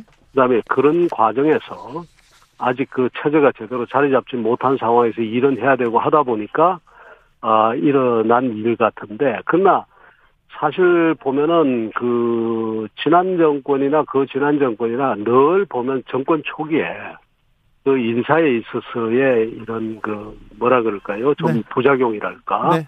아 이런 부분이 없었던 것은 아닙니다. 아니 그래도 지금 윤석열 정부는 좀 심각하다 이렇게 생각하고 있어요. 국민들이 지난 정권에 음, 음. 비해서도 위원장님 네. 좀 얘기 좀 해주시고 가서 좀 일좀 해주세요. 아, 알겠습니다. 이해하는 건 모르겠습니다만은 네. 이야기는 드리겠습니다. 아, 얘기를 해야죠. 지금 국민의 예. 눈높이에 전혀 따라오지 못하고 예. 있어요. 불안해합니다. 예. 국민들이. 예, 예. 그죠? 예. 일단 경제 저, 도 저도 지금 마음이 쓰이고 있습니다. 그러니까 경제 민생 좀 잡아야 되는데 물가 오르고 금리 오르는데 예. 대통령 저는 예. 제 고민이 사실은 전부 그쪽에 가 있습니다. 저는. 예. 그러니까요. 근데 이런 고민을 하고 계신 거죠. 이 정부에서. 야, 그럼요. 그, 그런데 그 고민이나든가 큰 그림이 전달이 돼야 되는데 그건 전달이 안 되고 자꾸 이제 그 부수적인 것들이 전달이 되고 스타일에 관한 것들이 자꾸 전달이 되고 하니까 네. 제가 이 아, 좀 답답한 걸 느끼는 거죠. 그래서 좀 큰 이야기들이나 이걸 내각에서든 대통령실에서든 좀 해줘야 된다 저는 생각합니다. 좀 해줘야 되는데 지금까지 못했는데 이대로 네. 가, 그, 좀 시간을 주면 나아질까요? 아니면 뭐 아이고 좀 불안합니다. 나아질 겁니다. 확실히요. 나아질 겁니다. 예. 위원장님만 끊임없이 나, 나아질 겁니다. 네, 위원장님 저라도 가서 저라도 좀 나아지는데 도움을 드리도록 하겠습니다. 알겠습니다. 네. 어, 자 다른 문제 이렇게 보실 때. 자, 네. 지금 윤석열 정부 잘 가고 있습니까? 어떤 부분은 좀 부족합니다. 부족, 부족한 점이 보입니까? 예, 제가 아까 말씀드렸듯이 저도 이제 상당히 그 이제 마음이 쓰인다는 이야기는 네. 좀 답답하거나 부족하다고 느끼는 부분이 있다는 거죠. 예. 네. 그 특히 지금 뭐 어떤 상황인가 하면 우리 보이지 않습니까? 경제가 너무 지금 힘들어지고 있고 예. 또 그다음에 해야 할 일은 너무 많고 그다음에 또 윤석열 대통령이 가진 꿈이 뭔지를 제가 알기 때문에 네. 그 꿈을 펴기 펴려면 정말 동력이 좀 생겨야 되는데 지지율이 떨어지고 하니까 네. 아 저도 좀 답답한 마음을 가지고 있습니다. 대통령이 지지율에 신경 쓰지 않는다 막 이렇게 얘기했는데 신경 씁니까? 아 신경을 안 쓸 수 있겠습니까? 그러나 다만 이제 네. 일희일비하지 않는다. 네. 그다음에 바로 올라가고 그- 그걸 올리기 위해서 인위적인 노력이라든가 뭐 이런 것을 하지 않겠다는 거지 지지율에 왜 지지율이 눈에 보이는데 왜 그 신경이 안 쓰이겠습니까? 아, 신경 써야죠. 네. 예. 이준석 대표 이제 징계 받았으니까 당도 좀 조용하고 그러겠죠, 이제? 당연한 말이죠. 조용하고 안 하고가 문제가 아니라 이 지금 좀 그 정말 가치 정당으로 태- 새롭게 태어나는 그런 모습을 좀 봤으면 좋겠습니다. 예. 도대체 지금 기업들도 ESG 경영이니 뭐니 말하자면 어떤 가치 문제를 가지고 기업들도 지금 고민을 하고 있지 않습니까? 네. 그런데 우리나라 정당이라는 게 어느 정당 할 것 없이 내리 그냥 이기는 것만 가지고 이야기를 하고 있단 말이죠. 예. 상대 상대방 욕만 하고 그래서는 안 되고 예. 정말로 이 대통령이 정말 그 저 어떤 자유주의라는 취임사에서도 자유를 35번이나 이야기하고 그 정도 되면 그런 그 자유의 정신이라든가 자유주의를 어떻게 참 내실 있게 발전시킬 것인가 이런 가치 문제를 두고 좀 싸우고 논쟁을 하고 했으면 좋겠습니다. 그렇죠. 그런 얘기도 네. 뭐 그런 정책도 안 나옵니다. 매일 무슨 누구가 나가고 안 나가고 누가 뭐가 되고 뭐 이것만 가지고 이야기를 하니까 이래 가지고서 정말 그 이 정권을 갖다 계속해서 이어 나갈 수 있을까? 아, 걱정입니다. 네. 어, 저 위원장님께서 저 대- 지역 균형 발전을 위해서 특별히 고생하고 계신데요. 윤 네. 정부의 지역 균형 발전은 잘 돼가고 있습니까? 왜 서울 사람만 쓰고 왜 호남 사람은 안 쓰고 왜 어느 지역은 안 쓰고 그런 얘기 계속 나옵니다. 예, 그 지금 그 문제도 네. 그 그거보다도 실질적인 정책이 중요한데 네. 이 정책도 지금 이게 뭐 이제 지금 이미 이제 법률 조직으로 있는 국가균형발전위원회 위원장부터도 지금 그대로 옛날 분들이 좀전 정권 분이 앉아 있으니까 네. 지금 뭐 정책적인 자, 자체가 지금 다듬어지질 않네요. 네. 자, 그러 그 얘기가 나와서 그러면 이 얘기 해야겠습니다. 그러면 문정부 때 임명된 기관장 임기를 둘러싸고 좀 예. 혼란이 있는데 이거 어떻게 정리해야 됩니까? 저는 그 좀 나눴으면 좋겠습니다. 네. 말하자면 그대로 그 정말 독립성이라든가 전문성을 인정해서 가야 될 곳은 그냥 가고 예. 그 다음에 정말 그 저 국정의 파트너가 된다든가 자문을 해야 하는데 지금 보면 심지어 대통령 자문위원회의 그 위원장과 위원들까지도 지금 새 대통령이 자문을 안 받겠다고 하는데도 지금 그대로 앉아 있거든요. 이런 건 좀 잘못됐다고 봅니다. 그리고 그 KDI 같은 거는 네. 뭐 우리가 나- 뭐 나팔수가 되라 이렇게 이야기한 적은 없지만 그럼에도 불구하고 국정의 중요한 파트너거든요. 음, 그런 점에서 좀 이런 기구들은 좀 빨리빨리 좀 정리가 됐으면 좋겠고 예. 그러나 우리가 여러 가지 입장에서 뭐 어디 어디라고 이야기 드리지 않겠습니다만 정말 전문성이나 네. 또 독립성 네. 어, 그 다음에 뭐 이런 것이 그 존중되어야 될 거는 그것은 당연히 존중을 하고 가야죠. 공공성, 독립성이 이렇게 존중받아야 될고 전문성 전뭐 공 음. 이거 존중받아야 될 방통위원장 자리 아닙니까? 방통위원장도 이제 방통위원장은 네. 이제 그런 게 아닙니까? 저 소위 그 방통위원은 지금 여야가 같이 하, 저 네, 들어가 있고 있죠. 같이 네. 들어가 있고 그러지 않습니까? 네. 그러니까 그게 이제 중립성이라든가 이런 문제인데 네.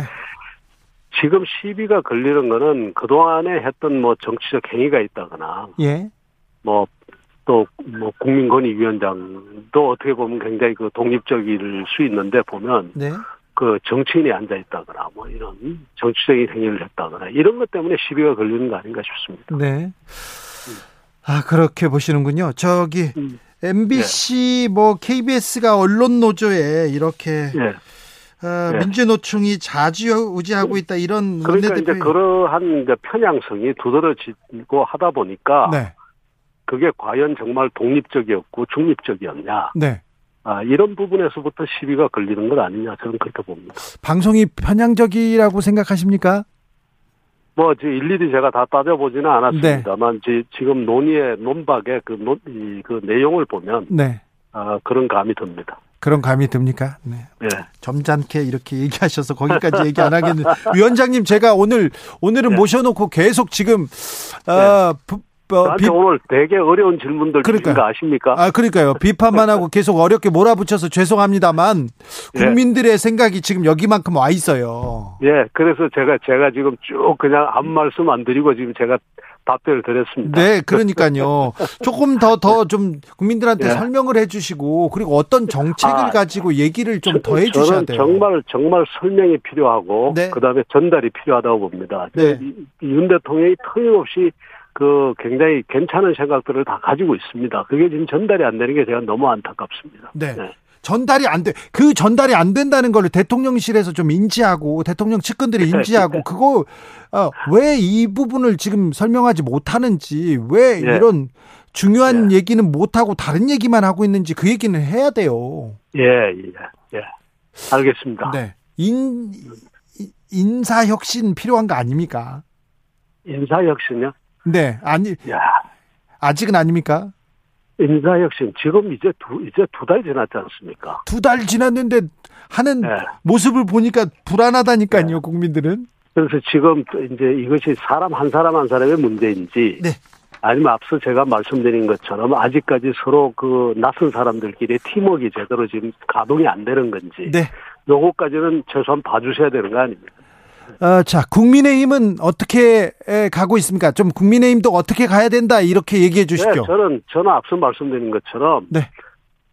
가치와 원칙, 그 가치 정당으로 태어나는 모습을 보여줘야 됩니다. 네. 그뭐 가서 이건 누가 공천받고 누가 사람 중심으로 자꾸 하면 안 되고요. 예. 결국은 우리 사회가 앞으로 가치 중심의 사회로 갈 수밖에 없는데 네. 또 반복되는 이야기입니다만 기업들조차도 지금 윤리 경영을 한다. 그 다음에 무슨 가치 경영을 한다. 지금 그리고 ESG 경영을 한다. 이런 판인데 네. 이 공적인 기능을 하는 정당이 도대체 무슨 가치를 추구하고 뭐 어떤 깃발을 가지고 앞으로 가고 있는지가 안 보여서 이게 말이 되겠습니까? 알겠습니다. 네. 예. 예. 자, 좀 새겨 들었으면 좋겠습니다. 김병준 위원장이었습니다. 말씀 감사합니다. 네, 감사합니다.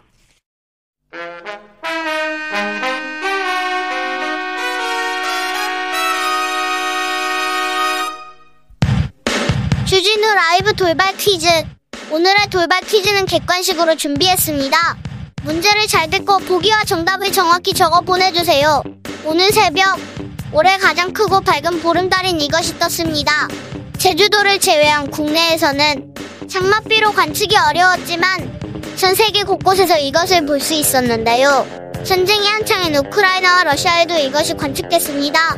공전으로 인해 달이 지구와 가까워져 크게 보이는 현상인 이것은 무엇일까요? 보기 드릴게요.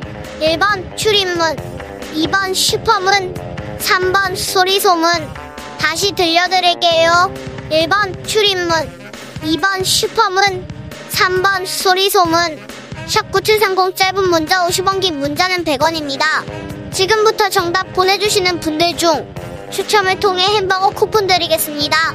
주진우 라이브 돌발 퀴즈 내일 만나요.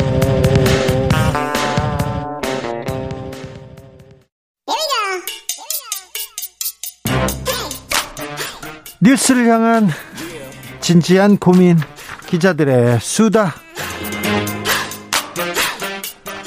라이브 기자실을 찾은 오늘의 기자는 한결 한결의 오연서 기자입니다. 안녕하세요. 안녕하세요. 자 오늘 준비한 이야기부터 해볼까요? 네, 오늘 권성동 원내대표의 아침 발언이 문제가 됐습니다. 같이 이제 과방 과학 과방위 얘기도 같이 하게 될 것 같은데요. 네. 아침에 이런 얘기를 했습니다. 지금 이 자리에서 하기가 좀 민망한데 네. KBS를 비롯해서 MBC 다 민주노총 산하의 언론 노조가 좌지우지하는 하- 방송 아니냐라고 해서 기자들을 굉장히 자극했는데요. 오늘 그래서 설전도 있었죠. 네, 바로 그 한 시간 뒤쯤에 있었던 최고위원 회의에 기자들이 굉장히 많이 가는데 여기에서 KBS 기자가 다시 질문을 했습니다. 기자들이 개인의 양심에 따라 취재하는데 그 발언은 부적절하지 않냐라고 하니까 어, 그 기자 개인들을 비판하는 게 아니라 경영진들이 그렇다는 얘기를 하는 거다라고 답변을 했습니다. 그러면서도 뒤에 계속 어디 기자냐라고 이제 물으면서 이 관련된 질문을 하는 기자들한테 계속 소속을 묻더라고요. 네. 어, 가장 좀 설전이 극한에 달했던 거는 어, 이제 회의가 아예 다 끝난 다음에 MBC 기자를 만났는데 MBC지 민주노총 소속이지 이렇게 농담조로 또 물어보더라고요. 아 조금 현장에 있었는데 이 말투가 사실 막 진지하게 이제 캐묻는 건 아니었지만 아직 사태의 심각성을 잘 모르는구나라고 느껴지는 느껴지는 말투였습니다. 기자들은 그, 그 자리에 계셨어요? 네. 기자들은 뭐라고 합니까?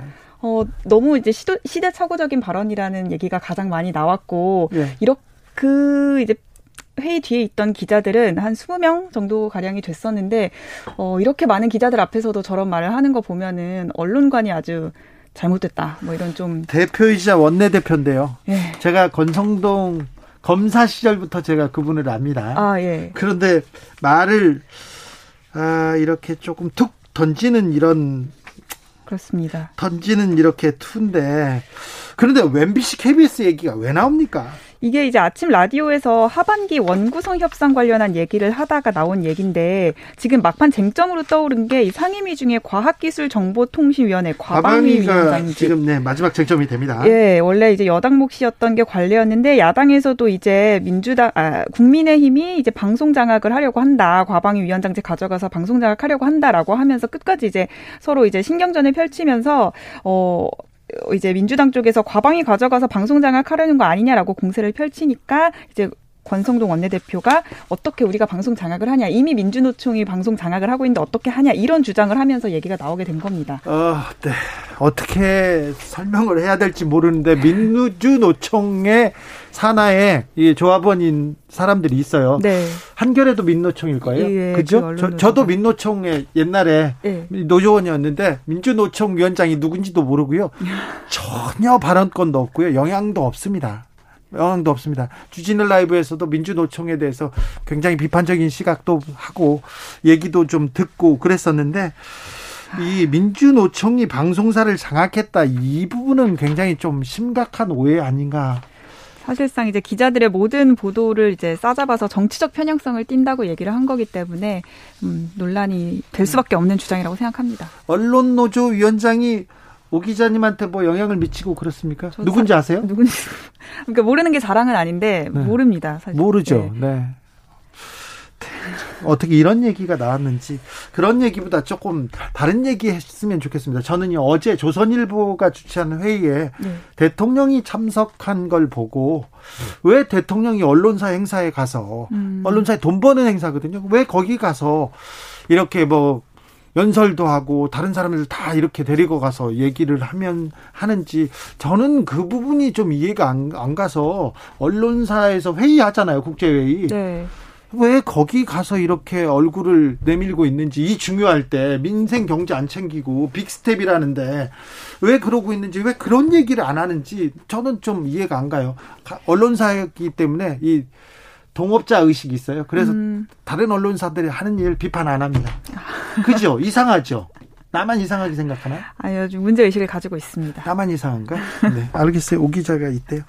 장재원 의원은 안 보입니까 국회 안 옵니까 계속 공식 행사의 얼굴을 안 드러내서 어디에 있는 건지에 대한 기자들 관심이 많아지고 오늘도 집 앞에서 좀 뻗치기를 했던 기자들이 많이 있었다고 하더라고요. 그런데 국회도 안 오고 집도 안, 온, 안 합니까? 뭐 이게 본인 입으로는 나 계속 출근도 했었고 주말에는 지역구에 있었던 거기 때문에 어디 숨어 있었던 건 아니다라고 오늘 얘기를 하기는 했습니다. 그런데 중요 행사에 막 공부 모임에 어디 대통령과의 밥자리에 나타나지 않아요? 네, 주말에 있었던 대통령과의 만찬 회동에도 대부분의 윤핵관 의원들이 참석한 데 비해서 장지원 의원은 참석을 안 했고요. 또 안철수 의원이나 김기현 의원이나 향후 이제 차기 당권 주자로 불리는 공부 모임 을 주최를 했는데도 여기에도 참석을 안 했습니다. 진짜 윤핵관들 사이에 조금 분열, 분열한 것 같습니까? 균열이 있습니까? 좀 그런 이제 분위기가 좀 심상치 않은 건 맞는데요. 언제 이런 분열설이 가장 결정적으로 나왔냐면 지난 10일 주말에 이제 윤핵관 의원들 그러니까 윤한홍, 권성동, 이철규 의원과 어, 윤석열 대통령이 만나서 이준석 대표 이후에 그 지도부 체제를 논의하는 자리가 있었다고 합니다. 근데 네. 여기 이제 장재원 의원이 참석을 안 했고 또 권성동 의원이 이제 주장을 했었던 직무대행 체제로 이제 당이 어, 결정을 하게 된 데 따라서 어, 권, 아, 그러니까 윤심이 이제 장재원 의원이 아니라 권성동 원내대표한테 쏠린 거 아니냐 이런 그렇죠. 해석이 나온 겁니다. 그렇죠. 그렇습니다. 네. 그 이런 불화설에 대해서 권 원내대표도 한 번 형은 영원한 형, 한 번 동생은 영원한 동생 이 얘기를 하면서 어, 부인을 했고요. 이런 얘기를 하는 것, 나 우리 친해, 친해 얘기를 하는 것 자체가 예. 둘이 무슨 일이 있어? 이렇게 얘기할 수밖에, 그렇게 쳐다볼 수밖에 없어요. 더 관심이 좀 모아지는 것 같습니다. 그러면서 또 했던 얘기가 내일 점심도 같이 먹는다 이런 얘기를 해서 어 좀 이제 두 사람이 충돌하는 것처럼 비춰지는 게 대통령 여론에도 좀 좋게 작용하지 않을 거라고 생각하지 않았나라는 그런 해석이 나오고 있습니다.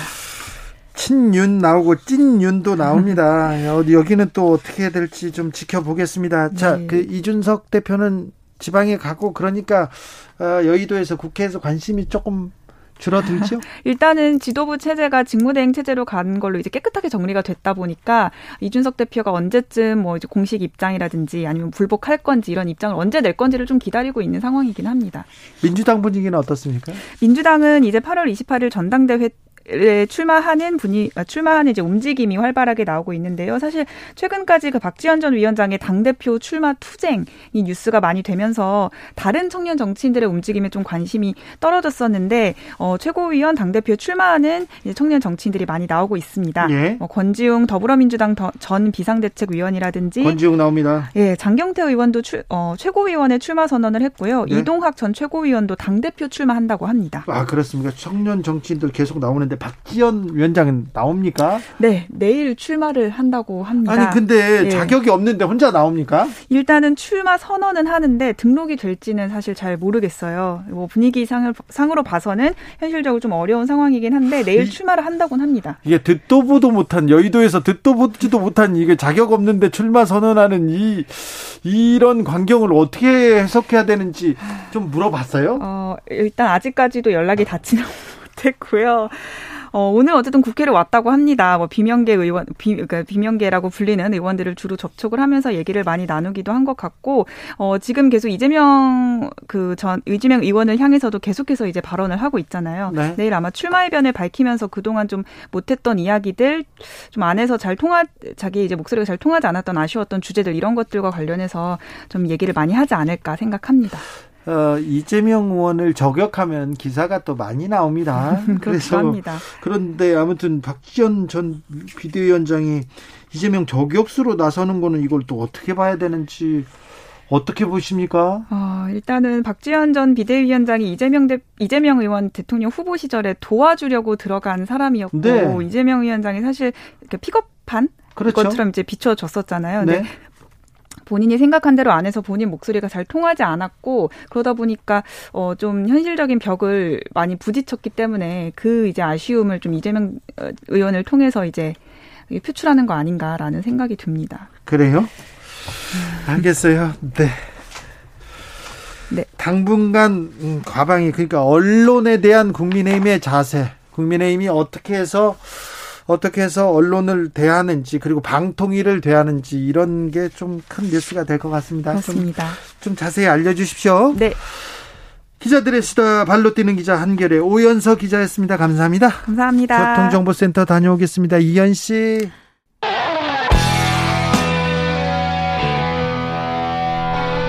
스치기만 해도 똑똑해진다. 드라이브 스루 시사 주진우 라이브.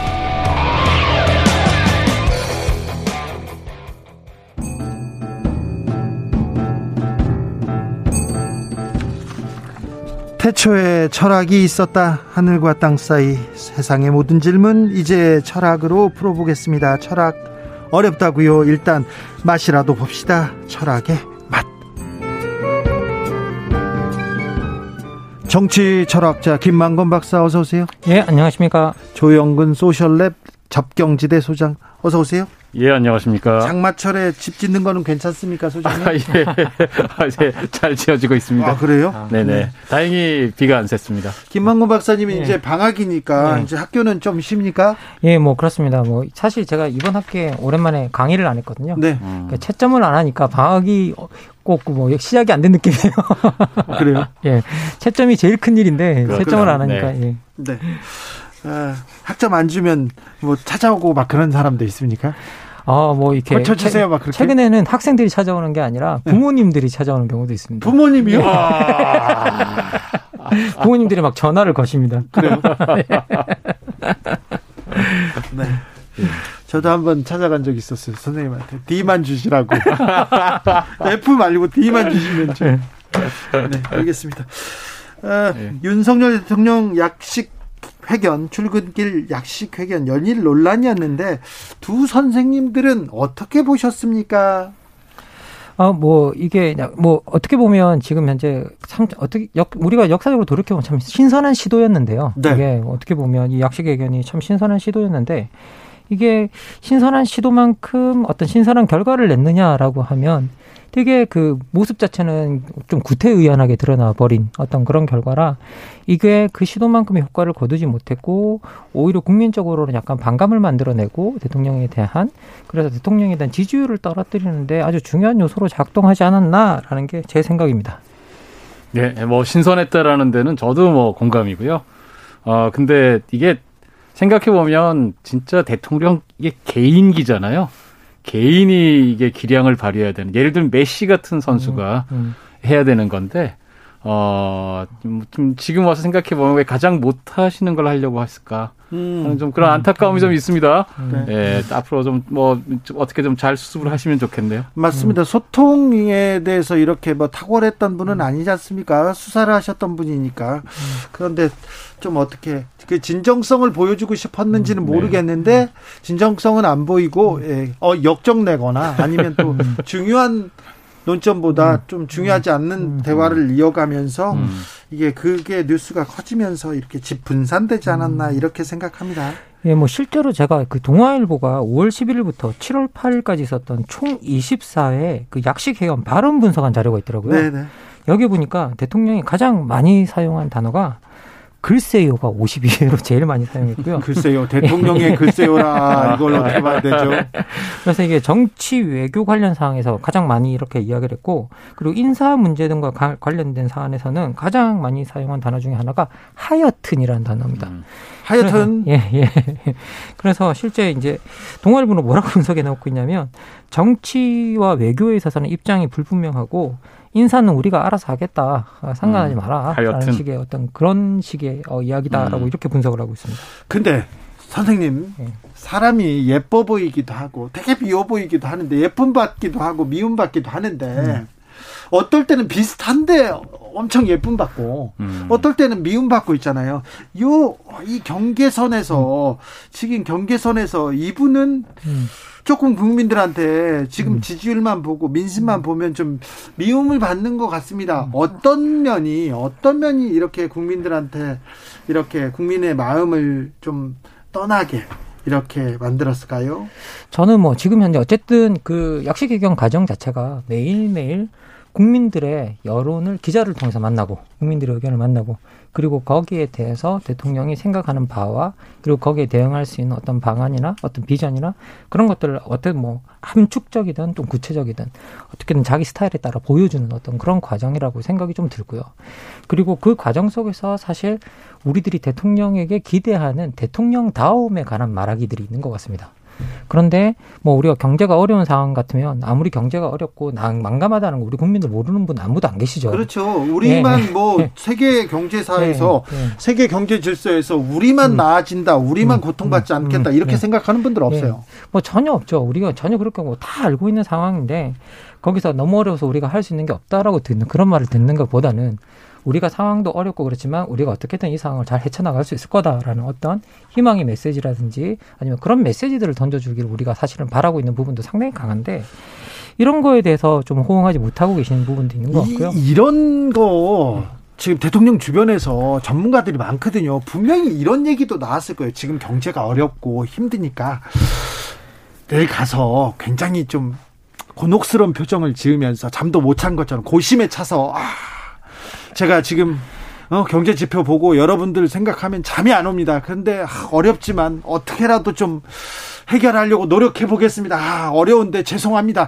이런 식으로 좀 다른 태도, 태도가 조금 문제였을까요? 그게 일단은 기본적으로 대통령이라는 분은 어 그분이 아침에 한 말씀 하신 게 온 뉴스에 다 나가잖아요. 그렇죠.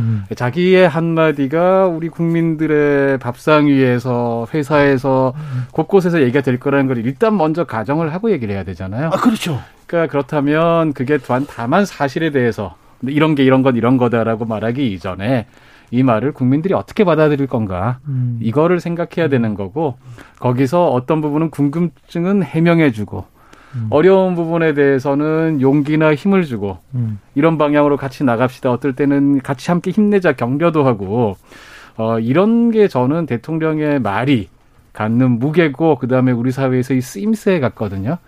근데 아까 앞에도 말씀하셨지만 이 이를테면 아니 전 정권 더 했지 않냐. 음. 어, 화를 내신다든지 아니면은 뭐 버럭하신다든지 어, 이런 거는 간단히 말씀드리면 대통령이 국민에게 던지는 메시지라기보다는 음. 야당과 정쟁을 하고 있는 그런 한 명의 정치인이다. 정파적 정치인이다. 이런 이미지로 지금 다가가고 있는 것 같아요.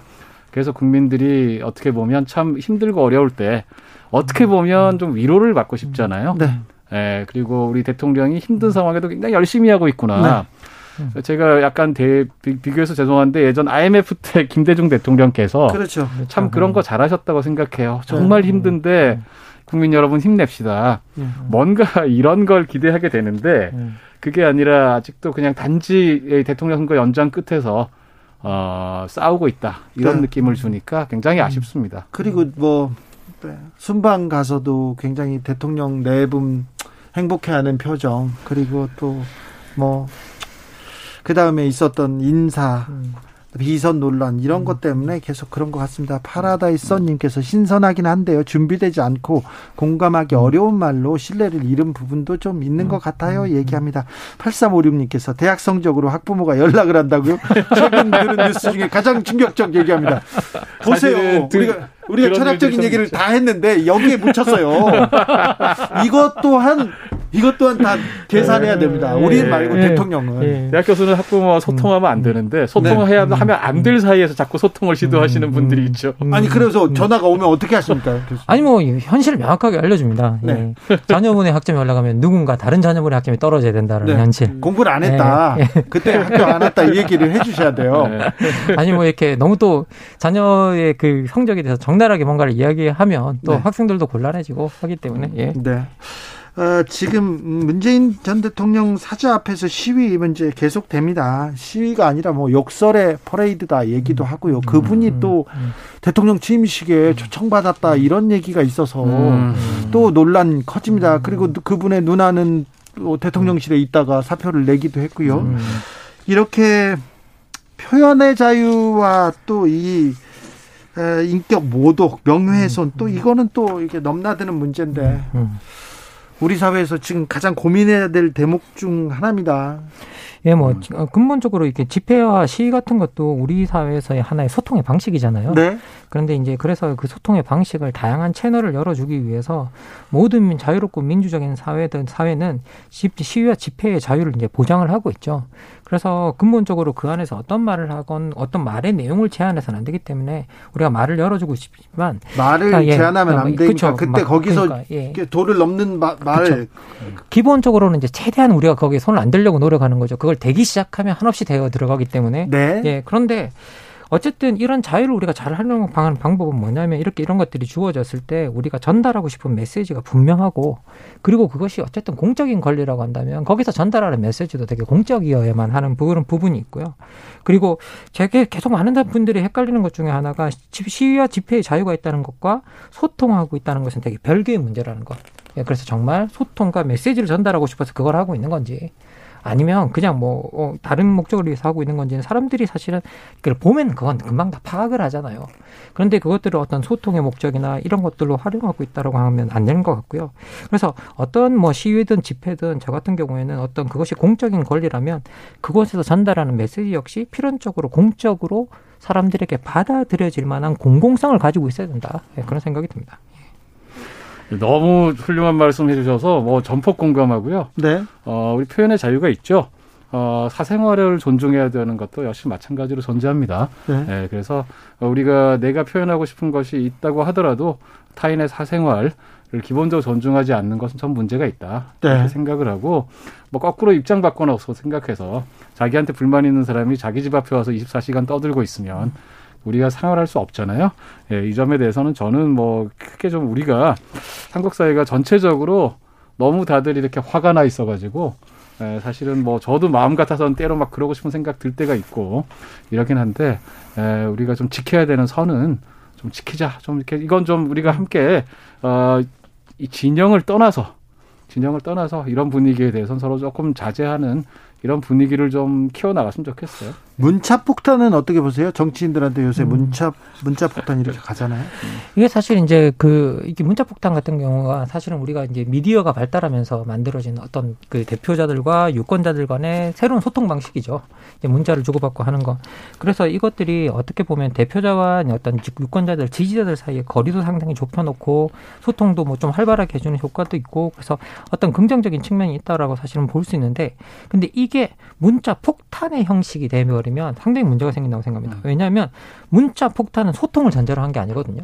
누군가가 어떤 음. 오히려 말을 하지 못하도록 막는 수단이 되어버리는 어떤 그런 것들이죠. 그래서 문자 폭탄 자체가 상대방이 말을 할수록 어- 없도록 차단한다는 성향이, 성향이 있다는 점에서 우리가 정치가 설득의 과정이라고 한다면 이 정치의 본질과 전혀 어울리지 않는 방식이 바로 문자 폭탄이다. 저는 개인적으로 이제 그런 생각이 좀 듭니다. 그래서 문자 폭탄보다는 어떤 욕설이나 이렇게 그런 것들이 들어가면서 어떤 과도한 문자 폭탄보다는 정말 어떤 소통할 수 있는 다른 채널을 다양하게 열어보는 게 더 좋지 않겠나라는 생각이 듭니다. 네, 저는 음, 기본적으로 우리가 대화를 하려고 하는 건가 아니면은 일방적으로 내 메시지를 선언하려고 하는 건가요? 차이 문제가 있다고 생각해요. 그런 점에서 문자 폭탄 같은 경우도 우리가 정치인에게 문자 보- 보낼 수 있죠. 예를 들면 정책에 관해서 이런 걸 입법해 주시기 바란다. 라고 우리 국회의원들에게 보내길 수 있습니다. 근데 예를 들면 어 당시 어떤 것에 대해서 우리가 불만이 있다. 그래서 비난을 하면서 그런 걸 대량으로 조직해서 보낸다. 저는 이거는 우리가 대화를 소통을 하자는 건 아니다라고 생각을 해요. 이게 때로는 경계가 모호할 수 있습니다. 그렇긴 하지만 이것도 역시 저는 기본적인 양식의 문제다. 라고 생각을 하고 어, 그런 점에서는 역시 제일 중요한 건 정치인도 그렇고 시민도 그렇고 대화하려고 하는 태도 예, 이야기하려고 하는 태도 이게 제일 중요한 거 아닌가 이런 생각을 해봅니다. 지난 주말이었던 것 같은데 이런 글이 또 SNS에서 계속 퍼졌습니다. 아, 김건희 여사가 경호원들을 대동하고 청담동 비 매장에 와가지고 3천만 원어치 쇼핑을 했다. 그리고 쇼핑을 끝내고 다른 피 매장으로 갔다. 뭐 이런 얘기가 돌았는데 사실이 아닌 걸로 밝혀졌어요. 그런데 이 얘기는 굉장히 큰 화제를 낳았습니다. 이거는 어떻게 보시는지요, 박사님? 이게 기본적으로 저희들이 이제 그, 어, 우리가 계속 여기서도 제가 몇 번 이야기 드렸지만 미디어 시대의 특징 중에 하나가 활발한 의사소통이고 즉흥적인 의사소통이고 그 속도가 너무 빠르다는 거죠. 그리고 어떤 메시지가 하나 나갔을 때 그것이 오보가 나간다고 하더라도 그 오보와의 전달, 오보 내용의 어떤 그 따라서 그 충격 정도에 따라서 그 내용이 퍼져나가는 속도가 너무 빠르거나 그렇죠. 뭐 차, 뭐 어떻게 막을 수 없는 속도로 빨리 번져나가는 경우가 많습니다. 그래서 그걸 통제할 수 없는 경우가 상당히 많아지는데요. 그리고 그걸 통제할 수 없고 사람들이 그 정보에 대해서 다시 한번 찾아본다거나 뭐 다시 그걸 체크한다거나 그런 경우가 상당히 드물기 때문에 그런 잘못된 정보들을 사실이라고 믿게 되는 경우도 상당히 많습니다. 그래서 이런 부분에 대해서 우리가 이런 정보들을 전달할 때 진짜 이런 잘못된 오보 이건 오보인지 아니면 뭐 이렇게 의도된 건지는 잘 모르겠지만 이렇게 잘못된 정보들이 한번 나가게 되면 그걸 막을 수가 없는 상황이 만들어지고 있고요. 그리고 정치에서는 사실 그런 막을 수 없는 그렇게 통제되지 않는 말들이 어떤 사람에게 상당히 많은 타격을 주고 거기에 대해서 사실을 확인하지 않으려고 하고 그리고 어떤 내 우리 편 뭐 이렇게 남의 편으로 갈라진 그런 입장에서는 더더욱 자기 편이 아닌 쪽에 대한 정보들에 대해서는 나쁜 정보는 체크하지 않고 그대로 믿으려는 성향들이 있기 때문에 네. 이런 정보는 이렇게 어떻게 보면 우리가 가장 유의해야 되는 정보 중에 하나고 우리가 정말 어떤 건강한 시민들이라고 한다면 이런 정보들을 반드시 다시 한번 체크해보는 것들이 과정이 있어야 되겠다라는 생각이 듭니다. 이런 일들이 계속 반복됩니다. 그 이게 저는 사실은 오늘 전체 이야기의 저 나름대로의 화두를 좀 말씀드리고 싶다면 이게 우리가 소통은 기본적으로 뜻이 다르고 어, 의견이 다른 사람들 반대자와 하는 것이다. 네. 라고 하는 거를 저희가 종종 잊어먹기 때문에 생기는 문제 같아요. 예. 정치인들도 그렇고 그다음에 우리 같은 일반 유권자들 시민들도 그렇고 이게 뭐냐면 이런 게 만약에 뜻이 다르고 반대자가 그 같이 이야기하는 사람들 중에 있으면 야 그게 맞겠어 사실이 아니잖아 그거 이상하잖아 그 근거가 뭐야 이런 식의 누군가 반론을 분명히 제기할 거거든요. 그렇겠죠. 근데 잘 아시다시피 지금 우리 소셜 미디어라고 하는 것이 대개 보면 자기 편들끼리 합니다. 네. 그러니까 더- 다 똑같아요. 이 편 저 편을 할 거 없이 거기서는 그냥 일단 결론이 내려져 있어요. 네. 상대편은 무조건 나쁜 사람이기 때문에 그 사람들에 대해서 나쁜 그 뉴스가 나오면 일단 무조건 퍼지는 거예요. 누군가 문제 제기를 하지 않고 걸러지지가 않습니다. 그래서 요거를 그냥 다시 한번 말씀드리면 우리 대통령께 윤 대통령께서 지금 그 도어 스태핑 뭐 약식 회견을 하는 것에서도 기본적으로 앞에 기자가 있지만 국민이 있고 그다음에 야당이 있고 반대편이 있다. 그 사람들과 내가 대화하는 거고 설득하는 거다. 이런 자세를 가져야 된다고 생각하거든요. 누구나 내가 말하면 그냥 다 듣고 받아 적고 박수 쳐주고 이런 사람들하고 대화하는 거면 그건 정치가 아니죠. 소통이 아니고. 대통령이 네. 교육부 장관을 임명하는 자리에서 네. 아, 야당과 언론한테 고생했다. 예, 어, 언론한테 이렇게 공격받느라고 고생했다 이렇게 얘기한 그 발언 굉장히 아, 좀 그거 안 좋습니다. 네. 아주 아주 이거. 아니 뭐 사실은 그 사람의 자격을 검증하는 그 과정이 있었던 거고 네. 그것들을 언론이나 이런 것들이 보도했던 건데 아니 자격이 안 돼서 사실은 어떻게 보면 제가 알기로는 청문회도 못 열, 제대로 안, 이렇게 못 열고 이게 안 임명을 한. 거잖아요. 안 네. 열고 임명을 한 거잖아요. 그러면 사실 그런 사람을 임명한 자기 자신이 어떻게 보면 더욱더 책임질 일인데 네. 음. 그걸 잘못된 부분을 언론과 어, 야당의 공격이라는 그- 것으로서 이 방향을 호도시켜버리고 음. 오히려 그것을 수고했다 그러면 음. 거기서 문제 제기된 내용들을 들여다보면 지금 교육부 장관은 교육부 장관이 될, 돼선 전 안 된다고 생각합니다. 솔직히 말씀드리면. 네. 그런데 그런 분이 임명되면서 마치 아무런 잘못도 없는데 공격을 받았던 듯이 되어버리는 어떤 그런 상황들이 그렇죠. 만들어지는데 그렇죠. 저는 이거는 정말 잘못된 말이다라고 봅니다. 네. 검사가 남의 잘못을 이렇게 지적하고 이렇게 음. 수사하던 사람 아닙니까? 음, 음. 근데 이렇게 그래서 본인을 이렇게 쳐다보는 이런 그런 일에 대해서는 좀 낯설어 하는 음. 건가. 아, 이게 정치인들한테는 굉장히 중요한 부분인데. 음. 1521님께서 직장에서도 간부들이 회식 자주 하는 걸 소통 잘하는 것으로 자화자찬합니다. 일방향 소통은 소통이 아닙니다. 그러니까. 소통이 아니죠. 네. 예. 제 아는 친구는 회식할 때 맛있는 거 사준다고 회식을 아주 좋아하는 친구도 있습니다만 회식할 때 또 밥 먹으면서 이 얘기 저 얘기 부장님들 그렇죠. 상무님들 하는 거 아래 그 부하 직원 부하 직원도 아닙니다 이렇게 후배들이 그닥 좋아하지 않습니다 그거 유념하셔야 됩니다 혹시 박사님 음. 어, 해외 정치인들의 소통법 기억 네. 남는 소통법이 있습니까? 정치인한테 제가- 소통이 제일 중요한데. 제가 꼭 이제 이런 얘기 나오면 꼭 얘기하고 싶은 사례가 하나 있는데 네. 스웨덴 총리 중에 1946년부터 69년까지 23년간 총리하신 분이 있거든요. 예. 예, 소위 스웨덴 독재국가를 만든 분이다 이런 이야기 듣는 타게 에르란데르라고 하는 네. 총리가 있는데 이분이 제일 유명한 게 뭐냐면 매주 목요일마다 주로 정적을 만났어요. 아, 네. 대부분이 정적 아니면은 기업 대표들 아니 때론 노조 지도자들 어쨌든 계속해서 자기와 싸워야 되는 사람들을 23년간 매주 만났습니다. 매주. 네. 어 이게 너무 나중에 유명해지니까 아, 아주 그냥 저 일종의 뭐랄까요 그 스웨덴 정치의 제일 중요한 이벤트가 됐는데 얘기하고 얘기하고 또 하는 거예요. 그러니까 뭐냐면 이분은 자기 지지자들을 주로 만난 게 아니고 네. 주로 반대자들을 만났다. 반대자들 얘기를 들어야죠. 이건 무슨 말이냐? 정확한 말씀입니다. 반대하는 이야기도 듣는 거예요. 네. 소통을 주로 우리는 저희도 저도 그러기 쉽은데 내 얘기를 자꾸 전하려고 하는 자리로 생각해요. 네. 상대 얘기도 들어야 되거든요. 그렇죠. 그러려면 자꾸 봐야 되고 얘기를 해야 되는 겁니다. 중요한 부분이에요. 남의 목소리, 반대 목소리를 좀 들어야 됩니다. 어, 최근에 가장 최근의 사례를 설명하자고 한다면 이제 캐나다 총리 뭐 티루도 같은 사람들이 있- 있을 수 있는데요. 티루도 같은 경우에는 이렇게 어, 소위 말해 우리와 도어 스태핑의 형식이랑 뭐 약식 개견의 형식이라면 출근길 형식의 그 앞에서 문 앞에서 하는 형식이랑 비슷하긴 한데 네. 어쨌든 여기에서는 가장 잘한 게 뭐냐면 자기가 하고 있는 정책이나 이런 것에 대해서 아주 자세하게 설명하는 자리로 삼았다라고 이야기를 하고 있고 이걸 너무 잘 활용해서 실제로 티르도 총리가 3년임을 하는 데 있어서 가장 중요한 요인으로 이게 작동했다라고 분석할 정도였다고 합니다. 그거 진짜 좋은 과득기도 합니다. 자, 오늘의 결정적 한마디로 마무리 짓겠습니다. 얼굴 찌푸리지 말아요. 모두가 힘들잖아요. 아, 네. 누구한테 꼭 하시는 말씀 같습니다. 소장님. 소통은 반대자와 하는 것. 네. 김만권 박사, 조용근 소장, 감사합니다.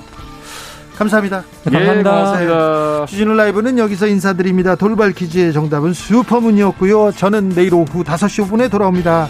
주진우였습니다.